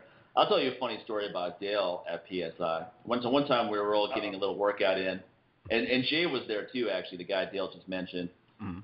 And I think I just finished squats or something like that. Then all of a sudden, Mark pulls his shirt over his head, and he's like, he's like, he's like, who farted? Who farted in here? And I've never seen Mark get mad. He was so mad. His face was purple. And he's like, Jay, was that you? And Jay's like, what are you talking about? That wasn't me. And then like 10 seconds later, Dale's like, sorry guys, that was me. and then and Mark, Mark was, you know how disrespectful that is? He's like, go out in the parking lot if you need to do that. He was so mad. I His know, head, man. I was deadlifting his too. head was purple, like it was about to explode, man. I mean, I wish I had it on tape. So, Dale, I'm assuming that you weren't on the diet regimen you're on now. Yeah, definitely not, man. That protein powder, bro. I used to live off protein powder. but you were taking I- whey I protein, right? That's what, what kind of protein powder were you taking though? Because I don't think that was pea I- protein or rice protein. It was probably whey. I actually switched to the uh I switched to the pea protein and I, I had a lot better success. I, I ended up switching to a hemp and a, a pea protein. But yeah, I pretty much think casein doesn't react well with me. Because those those dairy proteins, everybody rips like crazy on those. I mean, the bodybuilders at Venice Beach walk around with Lysol cans, spraying it constantly because they're just ripping on command. you know? I A lot, of people don't a lot of people don't realize that. They think, oh, you know, whey protein's the best. And there was actually an eight-week study where they did a head-to-head comparison of whey protein isolate versus rice protein isolate, and there wasn't any statistical difference whatsoever in terms of the benefits. So it's it's one of those marketing campaigns that people have just bought into. You know, you hear it enough times, you think, oh yeah, that's the best. And the reality is, is that Uh, a lot of people have allergies to whey protein. I mean, Mark, Mark's wife, Tracy, a nutrition expert at PSI, we, we would look at a lot of people's blood work and so forth, and pretty much anyone who was who had taken any whey protein for a sustained period of time had a pretty bad sensitivity to it. ninety percent. Her test came back with a ninety percent lactose intolerance. They had a lactose sensitivity. Ninety Right. percent of people, and the same, like ninety-two percent of, of people had a intolerance to whey. I mean wheat. We, Right. Now with whey, a lot of the lactose is taken out because it's concentrated, but there's still properties The within it. casein. Yeah. Well, I casein mean, uh, might be the worst part of milk. Casein can be, yeah, no doubt for the gut health. But I mean, if, if someone is taking, let's say, a whey protein isolate where it's it's very purified, they're probably less likely to have that gut distress. But if you still have a sensitivity to dairy in general, then it, it's going to be a problem over time. There's just no Right. doubt about it. So you have to cycle proteins, basically. I mean, you can you can develop a sensitivity to any protein too, whether it's rice protein, pea protein, hemp protein. I mean, if you take too much too often, you're going to develop a sensitivity, which is why I always recommend blends. You know, take hemp, pea, rice. There's artichoke protein now. Just blend up these things, blend up these species. You know, even cycle it out of your routine for a while. Just say, hey, you know what? This week, no protein powder. I'm just going to eat regular food and, and cycle your food too, instead of eating the same fruits and vegetables every single day. I mean, that's you can what a have lot the same of effect to that. Yeah, you can. Yeah. They're becoming allergic to that and have reactions to that as well. And you know, you have some people like, yeah, man, you've had chicken breast, broccoli every day. I'm like, yeah, okay, that's not gonna last forever. Asparagus, sweet potato, chicken breast. Bodybuilder meal 101 every right fighter, there. Every fighter I know has done that damn diet. You wake up in the morning, you have two cups, you have eight boiled egg whites and two cups of oatmeal. Then six times throughout the day, you have two ounces of chicken, two ounces of sweet potato, and you have six sticks of asparagus. That that dang diet is so prevalent in the fighting world. Is, and I mean, yeah, that's exactly what I'm talking about right there. and then it's borrowed from the bodybuilding world. So you got to ask yourself, Right. like, do you, do you want to look? And I always tell anyone that comes to me, I'm like, okay, how are you eating? Well, this, this, and this. I'm eating six times a day, blah, blah, blah. I'm like, where'd you get that from? I said, because it sounds like a bodybuilder diet. And then you tell them like, okay, I want you to look at that bodybuilder. Is that what you're trying to strive to look for? You look at? That's what you want to look at, you know, and that's how you want to look. And they're like, no. Then I said, why are you eating like him? Especially women. You know, I always tell them like, you're always worried about getting bulky from lifting weights. Know, I said, but you're also trying to eat like this dude too. So you're worrying about the wrong things. So I'm like, why are you eating so much when you're doing so little? so my so I don't I don't understand six meals a day when all you do is sit on your ass all day for nine to ten hours at your job, and Right. then and, and the Well, only you're break working out. You're working out once, three times a week, and you're eating six meals. and they're trying to find the shortest workout. They're shopping around trying to find who's doing a 30 minute boot camp, you know, and they're going three days a week. Okay, that's 90 minutes a week. Okay, compared to all the other time you're sitting on your ass and you're fighting your stuff in your face. And a lot of times there's not enough sleep going on there as well. So I'm like, why are you eating so much? Please tell me. Your poor Yeah. stomach, your stomach is so damn tired. That's what's getting the workout. Your stomach trying Yeah, to break down all yeah. that food. No, it's true. You're always you're always you're always diverting energy to that. Dale, what, what's what's your take on optimal meal frequency for someone that's a fighter? And I know it's going to vary with where you are in, in training camp and so forth. But what what are your thoughts about meal frequency? I think it varies more by individual. Sure, to be absolutely. honest with you. Definitely. And I, I, I, I think, I think the more frequent eating is hard on your system. I think I- it's I terrible I for your body. Yeah. But but I will say that that it's really hard to maintain your weight without some pretty. Fr- I mean, you can't be a guy that's 250 pounds. It's pretty dang hard to maintain that. Yeah. I mean, not just eating the once a day muscle mass. Well, like Right. okay, I'm 100. and- I'm I'm 160 165 pounds right now. I'm, I'm really light. right. And uh, t- today I I burned 2,300. Bef- uh, when I went on that run today, I burned 2,350 calories according to my heart rate monitor. Think about that. Yeah, it's a lot. You know what I mean? Like That's a full day's meal for Yeah, a person that's actually trying to eat healthy. you know. right, right. a full day's meal. That's that's the suggested calorie guidelines for many people. Yeah. yeah. Exactly. But you know, and, and and I'll be honest with you, Mike. eh, Where I'm at now in my life, if I'm hungry, I eat. If I'm not hungry, I don't eat. Yeah. Wow, what a concept. I know. No, it's, it's so it's so true though. I'm pretty now, much can you the same package way. that and sell that diet, please? Yeah, exactly. Yeah, exactly. There we go. If I'm I mean, hungry, I eat. sex- If I'm not hungry, I don't eat. I will say that wasn't sexy And- what you said, but damn, dude. No, it's so Hey, true though. I mean, we we have an intuitive. When we're healthy, we have an intuitive fuel gauge, just like our car, which tells us when to fill up and when not to fill up. So I mean, it's now the problem is is that people who are not healthy, they're hungry all the time. So it's not going to what work. hungry is. Right, exactly. Someone who has leptin resistance, which we'll talk about in another show.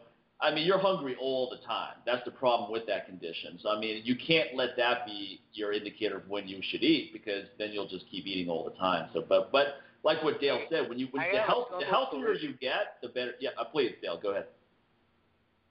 No, Mike. I mean, I, I think you're right in the healthier you get, but two things. I'll tell you one thing just for your. The trick is is what you're eating. Right. When you eat, I just tell people eat raw vegetables. Eat as much as you want. Stuff your face 24 hours a day, seven days a week. You're not going to get fat. It, it, it, but here's the thing, and my buddy has a theory, and I don't know the. I, I've never read research on this, and I'm not saying this. I'm not touting this as fact, but it sure does ring awful true to me. And and and his theory is that your body is looking for a certain amount of nutrients. Right. It, it it craves nutrients. Yeah. So when I'm giving my body those nutrients, my cravings will be satisfied. Right. So whether you're getting those When I- nutrients through 1,500 calories or 6,000 is Yeah. relevant. If you're getting the nutrients, then you're all good. And, and that's another point I try to get to people too is to mm-hmm. stop thinking about calories, thinking And about numbers. nutrition. Yeah, the, the more nutrition you get in a meal, the less you actually need to eat. It's when you have a lot of empty calories that that's when you have to keep going. It's kind of like the whole the bowl of cereal syndrome, where you have a bowl of cereal, right? And then you could im- easily easily fill it up and have another bowl, and you can just keep going. It's like, Finish the it, could, box.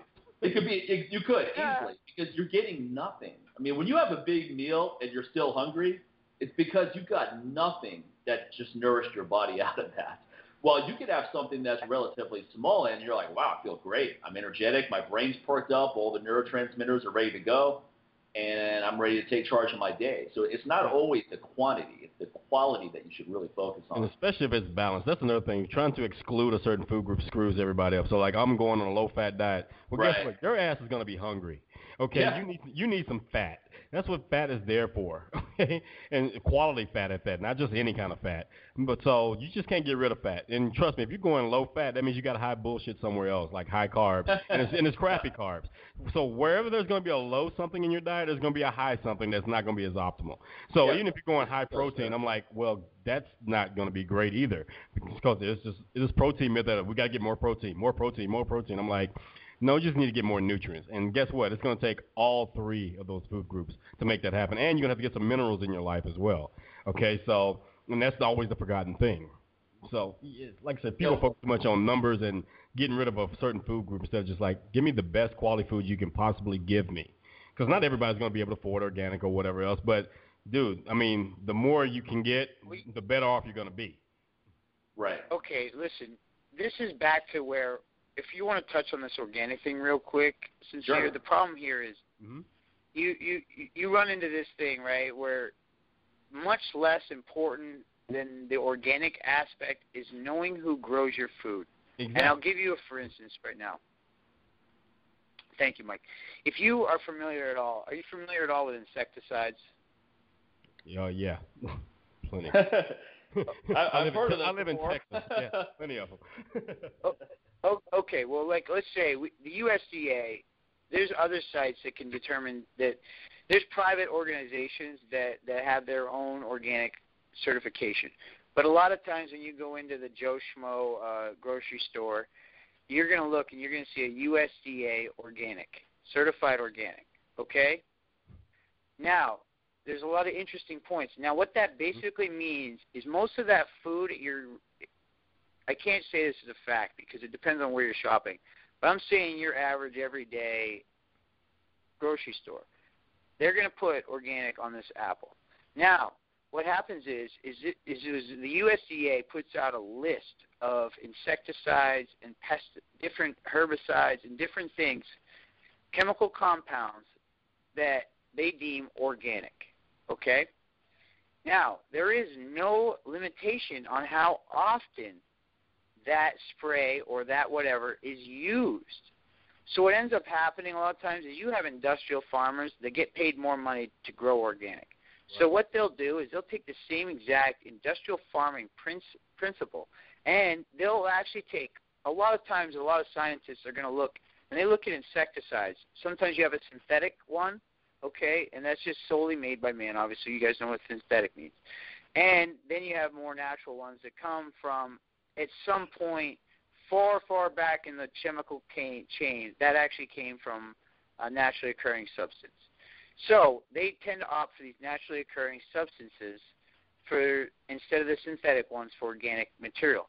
Now, what happens is is sometimes this naturally occurring substance can actually have a higher toxicity rating, meaning that if a thousand people eat this product, uh, more are going to get sick than the exact same organ. I mean, synthetic insecticide. Okay, so are you with me here, sincere? Yeah. Okay, so now we take this. We take this. Now this guy has an insecticide that's actually more toxic than the synthetic one. He, but the the caveat is, is sometimes that insecticide won't actually work as well. So he'll end up spraying it four times as often as he would have sprayed that synthetic pesticide. Right. So now you're actually getting a much higher toxicity rating in that organic apple than you would have having one that was non-organic. Does that mean I think we should be using synthetic insecticides? No, it does not. That means I think you ought to know the guy that grows your food. You can't Right. trust the USDA. That's Okay, all there is to it. I agree. You you know what? You need to be able to go to. The, I, I mean, that's the whole benefit. There's a number of benefits to you eating local food, but the Mhm. biggest thing is I really like looking the guy in the eye that grows my food. Yeah, and, And- know that I can go to his place and you know I can visit his farm and see how he's doing, you know how he's raising his food, and and most of the farmers you're gonna see at the farmers market, they welcome you like, please come visit, you know, come see how we're raising food. Even if you're a meat eater, you get to see how they're treating their animals and things like that. So, and I think that's very important. It's like no, and we always stress, I always stress it to my folks here, and always talk about that online. It's just like, dude, you know, like know where it, you know where it grows, and it's really not that hard. I mean, it's farmers markets especially where I am. I'm in the fourth largest city, and there's a farmers market almost every day of the week here, and it's really simple. I always hear all the time, like I can't afford organic. I'm like, but you you trust me, you can you can afford good food. Okay, just organic is just a very broad term, just like you were saying. Just doesn't necessarily mean that it's going to be. And, and also, when something's deemed organic, let's say you got organic oatmeal or whatever else, who knows, or organic soy, who knows is getting cross contaminated with non-organic. Okay, so I mean, does this farmer have a big giant shield wall, you know, separating his conventional and unconventional food? Who knows? And I mean, we see the bee population dying, so we don't know where all this stuff is floating around in the air and you know getting into these fields. It's like, do they have this big bubble to block it out? I mean, there's still pollution going on, so it's such a very broad term and a great marketing term. That's what I was telling everybody. I said it's a good way to raise another dollar or two on some food that may not necessarily still be full of nutrients for you. Well, you, you, you're you're you're I, I I believe since you're you're you the, the the direction is right, but the thing is is that you, you I'm not condoning the use of synthetic insecticides. I'm simply pointing out a glitch in the system we have. And you have so many people that and and I'm sure you have people that you deal with that see the word natural and they go, "Oh, it must Oh. be good for me." That's hilarious. Yeah, I would say that means nothing. Yeah, that means it can. Yeah, exactly. And and I find more and more sincere. The more I just keep coming back to this thing where I I don't want my food screwed with. I want my food to come exactly the way it was meant to come to me, the way it was grown. I don't want it to be processed. I don't want it to be extracted. I don't want it to be screwed with in any way. Those are the foods that make me feel the best. Those are the responses that my body responds to the best. And I think it's a long term sustainable policy as far as you feeding yourself. Mhm. Yep, I agree. You know, and and, and and and and I'll tell you this that there's another aspect there with food too that uh I, I I'm a big advocate of gardening. I'm, I'm a big, big fan of gardening, and and and there's a correlation there in life, and and between what you reap and what you sow, and just that fundamental little lesson is is I think so essential to people in their sense of well-being. You know what I mean? yeah, I agree, man. How many people do you know in your life since you that are like that? You know, oh, and then this happened to me, and then and I know Mike wrote a whole book about it. Right. right. Uh, but but you know you this happened to me and it's not my fault and all this. They don't understand like you reap what you sow in this life, and I keep coming to it more and more. And that garden teaches you that. It really yeah. does because hey, I, I don't water my plants. They don't care why. I don't take care of my my garden. It doesn't matter what the excuse was. Oh, it was uh, you know, whatever happened that that I didn't water them. It was really important to me. But guess what? They're still dead. Mhm. My plants are still dead. They're still not producing. They don't care. There's no excuses. And and and more and more, I keep coming to that nature. Like this is really pretty black and white stuff. Like no one really cares how you feel. All that matters is what you get done. Exactly. Right, right. That's so true. And if, if you There worry about how you feel so much, you're not going to get anything done. I think a lot of people feel that I need to feel this way in order to get stuff done. And what they don't realize is, is like, no, you need to get stuff done to feel better. because, you know, nothing's going to stress you out more than just not taking action. I mean, it's just sitting around going, I'm not happy with my life, but I'm not going to do anything about it. That's stressful to just say. And, and I've been there before, so it's not like I don't understand what that's like. You know, I, I've been through very dissatisfying periods in life where you just feel like you're floating along. And honestly, you're stressed all the time when you're in that period. I mean, it's hard to enjoy really anything because in the back of your mind, you're just thinking, what, what am I doing? What's my? I'm not going anywhere. I'm not doing anything productive. What's my purpose? And when you don't have any answers to those questions, it's pretty stressful. hey, you know what, Mike? I I I think you're you're you're right, and I think one step stressful or Oh, that was terrible. Uh, one step more stressful than the one you were describing, like, is when people are worried about where am I going to eat, where am I going to live, Oh, of course. Am I gonna have, you know? Well, well, th- well, those are real problems. I mean, that's, I'm talking about luxury problems. You know, that, that that's like last week's show. Like Sincere and I were li- listening to this guy James Pond talk about, you know, girls that have been involved with human trafficking since they were five years old and have basically been raped every day for years.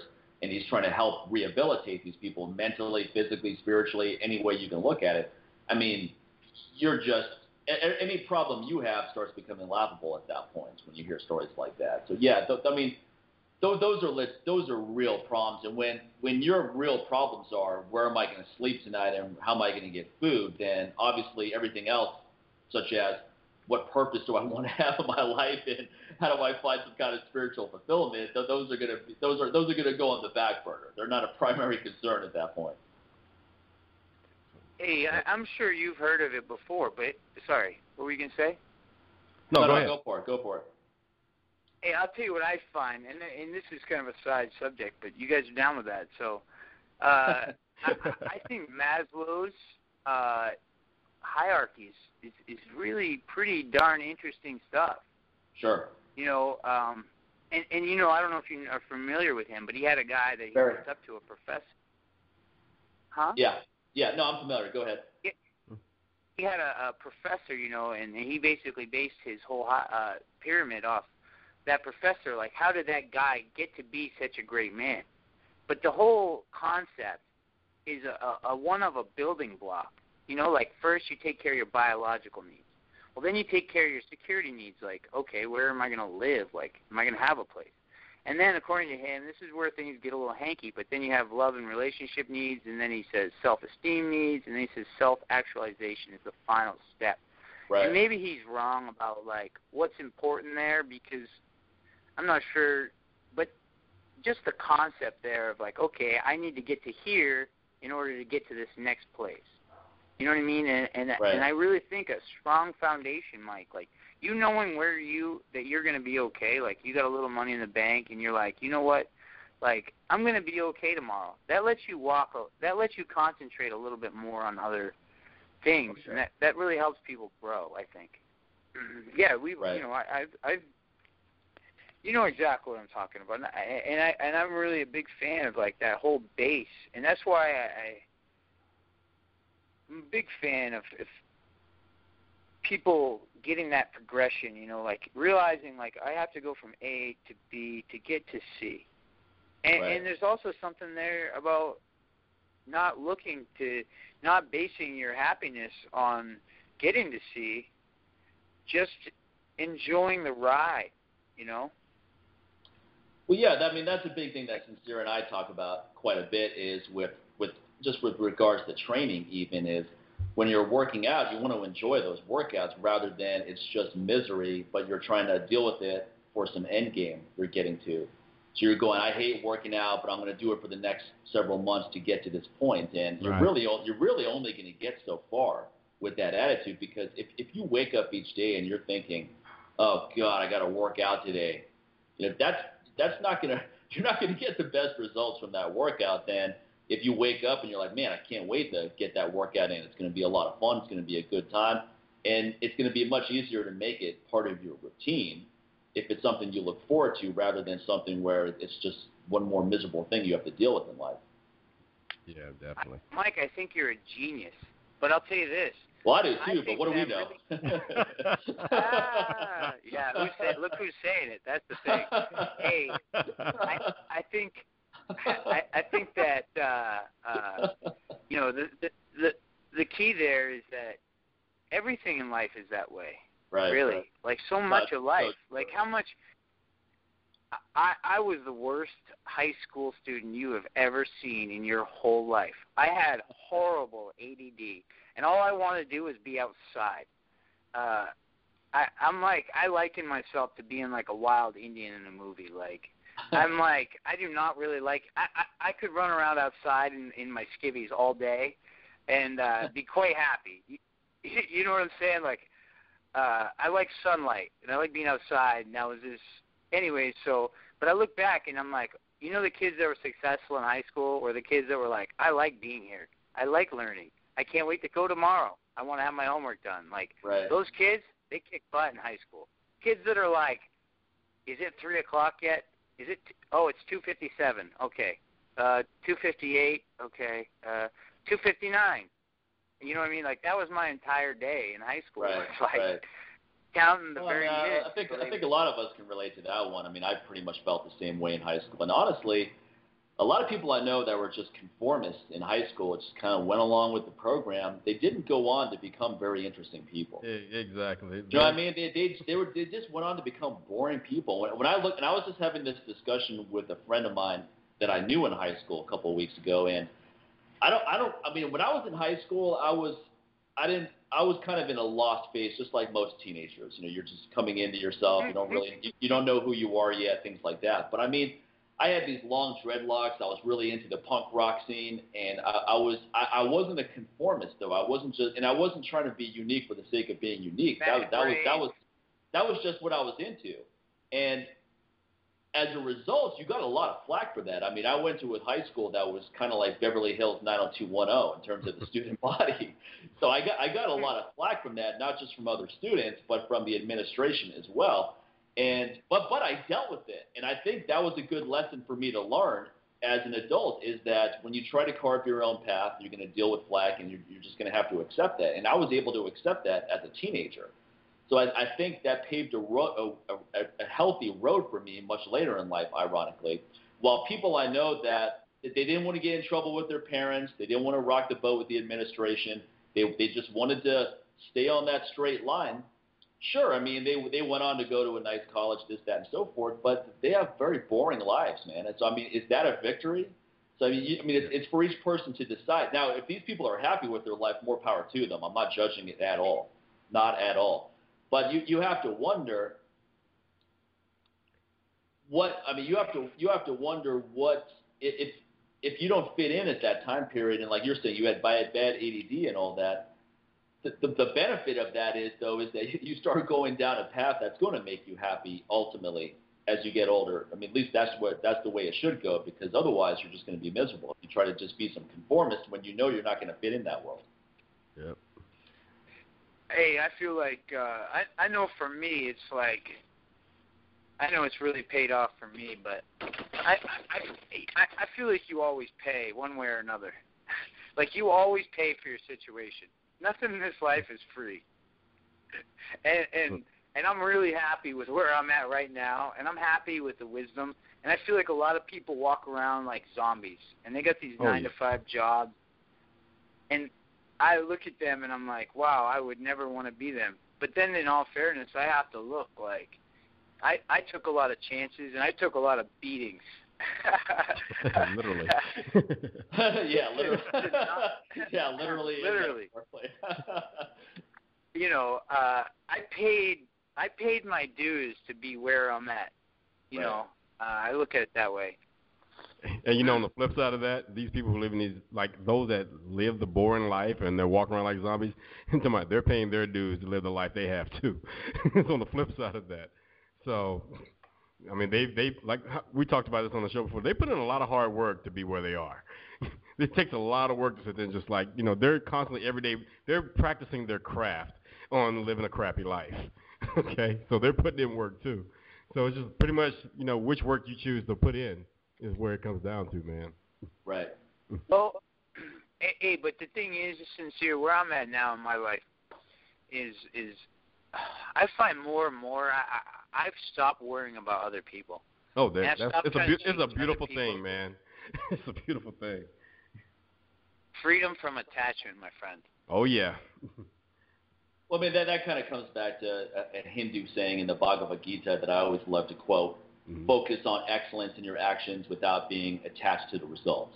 Exactly. And that if, if that's something you can do, if you can just focus on excellence in whatever you try to do without worrying about what you're going to get from it, I mean, you, you'll you'll just enjoy it so much more. Like when Sincere and I first started doing this podcast, we were just I was hanging out in his house in Houston. I was like, man, we should start doing the podcast because you and I always have these great conversations just organically. It's not like we're trying to have a good conversation; it just happens.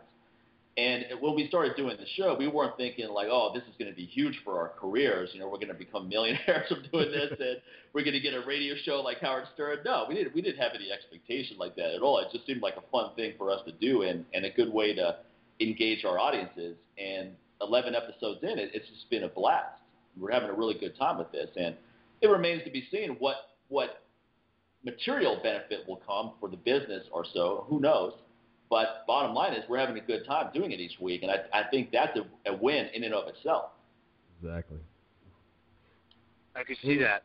And then you know get to have good conversations with you know dudes like yourself, man. Yeah, Dude, exactly. dude, you know you get to just be laid back and just talk, and not have to worry about like, well, I'm on TV or I'm on the radio. I shouldn't say this. I got to make sure the FCC doesn't. Oh, fuck the FCC. so I Yeah. dealt with them for 20 years. okay, so trust me, screw them. That's the beauty of this Hey, now. Like, hey, ah, Sincere, right. you know, you know they're, you know they're listening right now, right? yeah, of course I'm they are. We're, we're on the phone. Of course they're listening now. Come on. That's why you couldn't dial in, dude. yeah, They- they don't- they don't- they don't- was already on the line. they didn't want you to get on and talk about all that organic farming and buying locally and stuff like that. Come that's on. The last, And- that's the last thing Monsanto wants you to do is support. no, we want local, you to trust the local small USDA, farmers. not Dale. Well, hey, you you realize like, yeah, it's scary stuff. And, Well- and and the thing that scares me is the genetic modifications to plants. It's like Jurassic Park. You can't Right. take that back.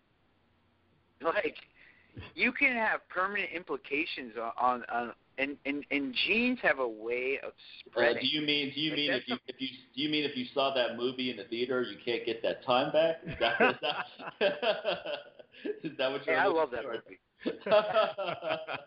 I love that movie. Or you're Jeff Goldblum, you can't get your career back. I mean, what are we talking?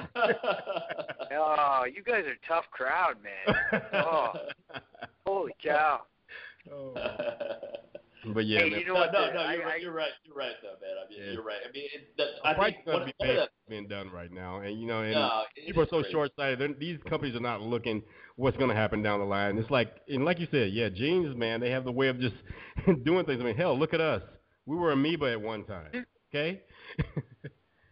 No, I mean, it's, it's one of the Yeah. biggest issues that no politician is talking about is the are the issues with the food supply and how it's getting worse every year.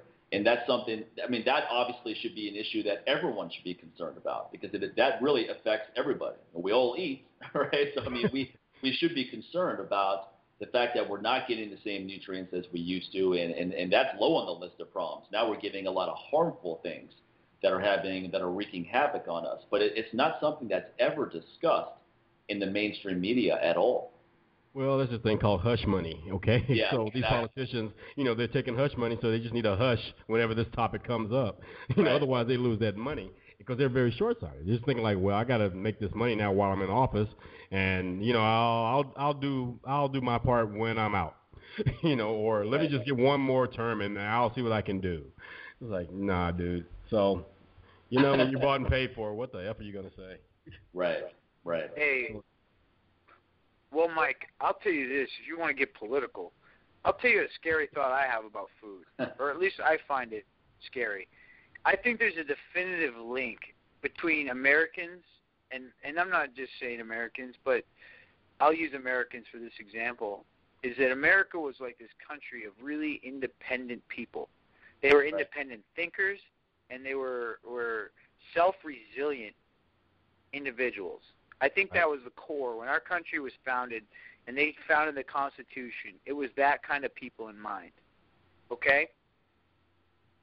Now, I think now we're starting to turn into this society like we're we're people get so dependent on the government, like they're like, a- a- and it's like this bad cycle because the government wants to be big, it wants to be powerful because everybody wants power. Like the kind of people that go into government are the kind of people that are like, I want to be powerful. I want control over other people. So the more and more our society becomes a society of, of not just handouts, but just straight up zombies, like dependent upon the government for everything. Oh, well, this bad happened. It's okay. The government will show up. Oh, it's okay. The government will bail them out. Oh, it's okay. The government will fix it. And and and, and more and more we get towards this this this codependent. We get dependent on them instead of being independent, and and not just with our actions, but with our thoughts. And I I think that's a fundamental thing. And and and a lot of times I, I think it starts with food. And people have this industrialized food complex, and they don't think they think I'm crazy. I, I can literally tell you thousands of. I'm sure the whole town I live in thinks I'm absolutely insane because I don't think they should be eating goldfish.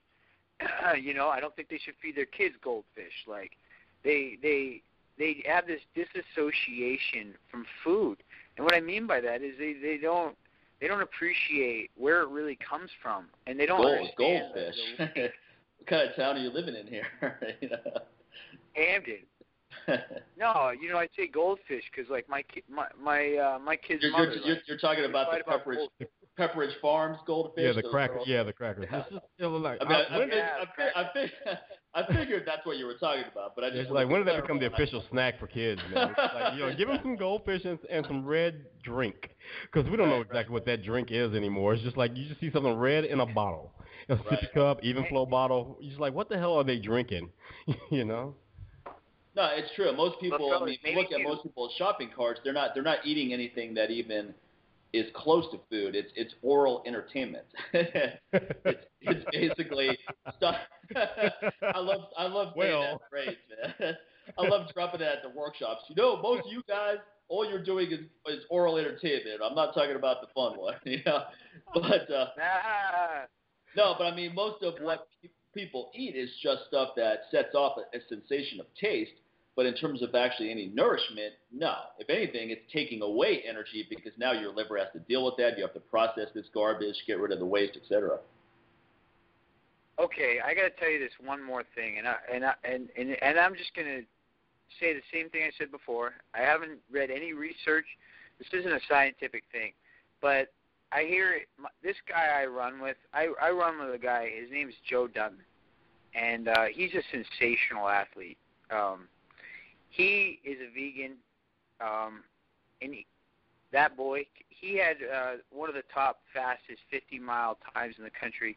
He's done a number of ultra marathons, and I mean, he's a special guy. He seriously goes to the track and will run 40 miles straight on a track. Wow. Like who, who, you know what I mean? Like this is a. a but anyways, he's a hardcore guy, and he when he he just has this certain thing when he dives into it. But he thinks that um, the mechanism, like you know how you use you use cultures to break down food a lot of times. You use bacterial cultures. Right. He thinks that people develop cultures specific to the food they're eating. And those cultures can only break down certain types of foods. So these foods, like let's say you're eating a bunch of sugar, you develop cultures that want sugar. So basically, he thinks those cultures in your stomach have a big determination of what you want to eat. So his theory, and I, I, I'll tell you from my own point of view, when I'm eating sugar, even occasionally, I get a lot of cravings. Well, I've Right. quit eating sugar almost entirely for four months, uh, and I get no after like two weeks, I get no cravings for sugar anymore.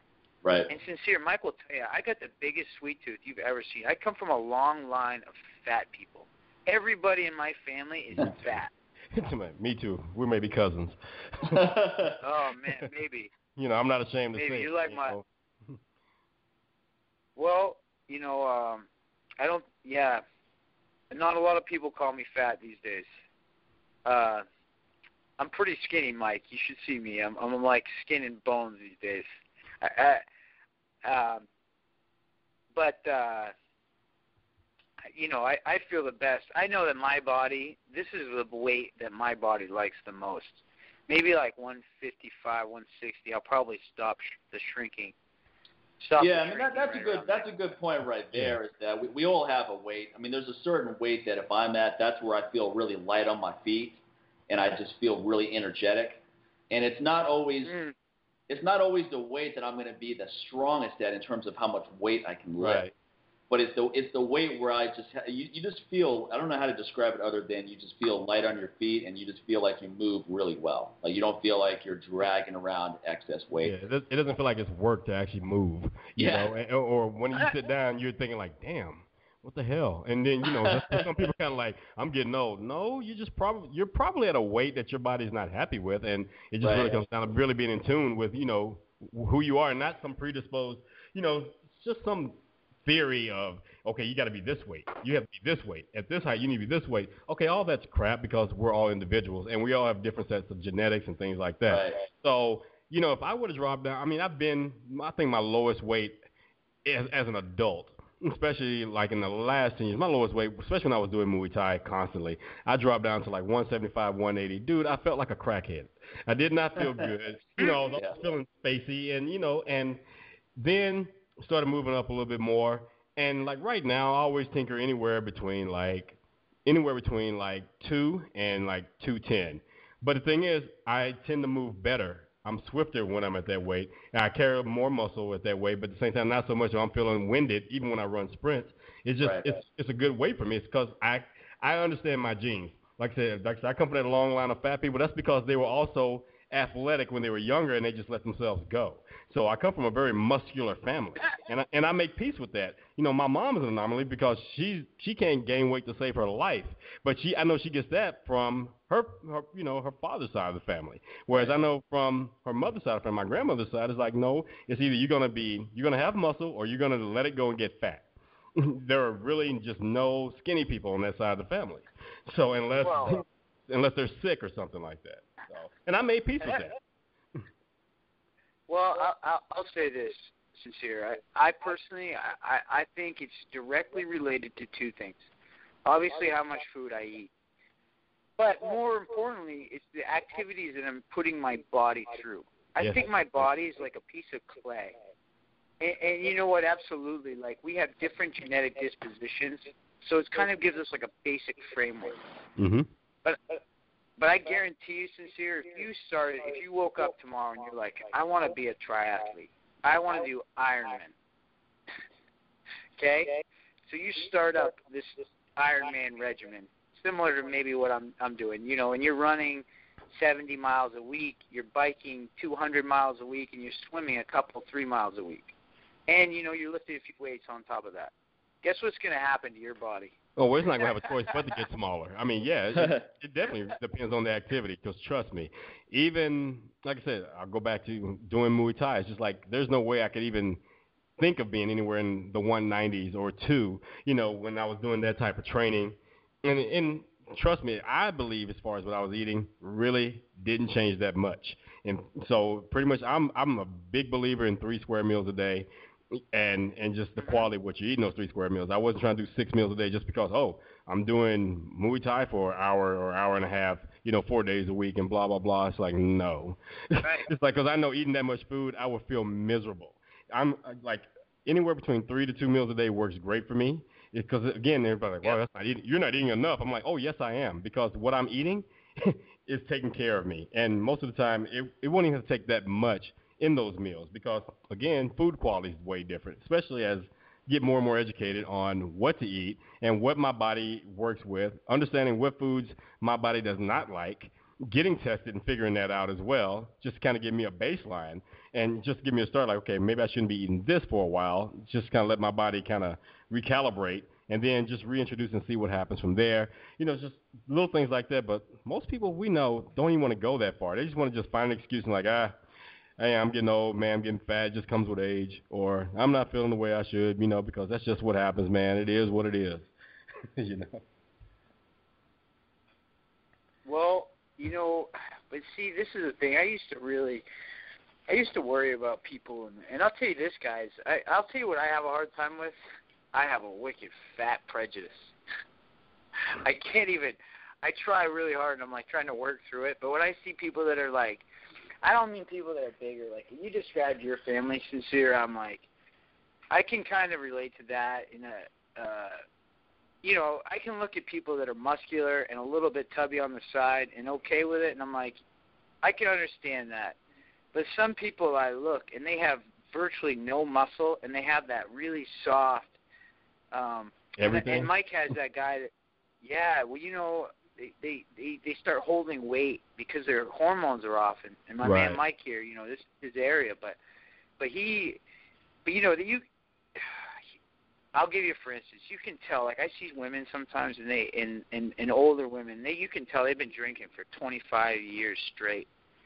And I look at their body, and I'm just like, I don't understand. It's hard for me to grasp. Like, how do you let that happen? How does it go that far? You know?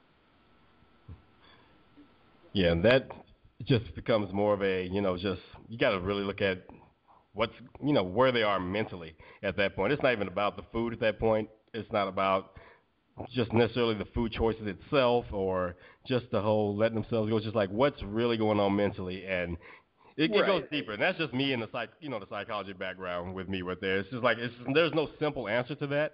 And then it's all about you, you got to look at like you know the, who they surround themselves with because no matter how uh, individualistic we try to say that we are, you know, we do have those influences around us. You know, yeah, you got to take responsibility for yourself, but again, we're also as humans, we're very tribal.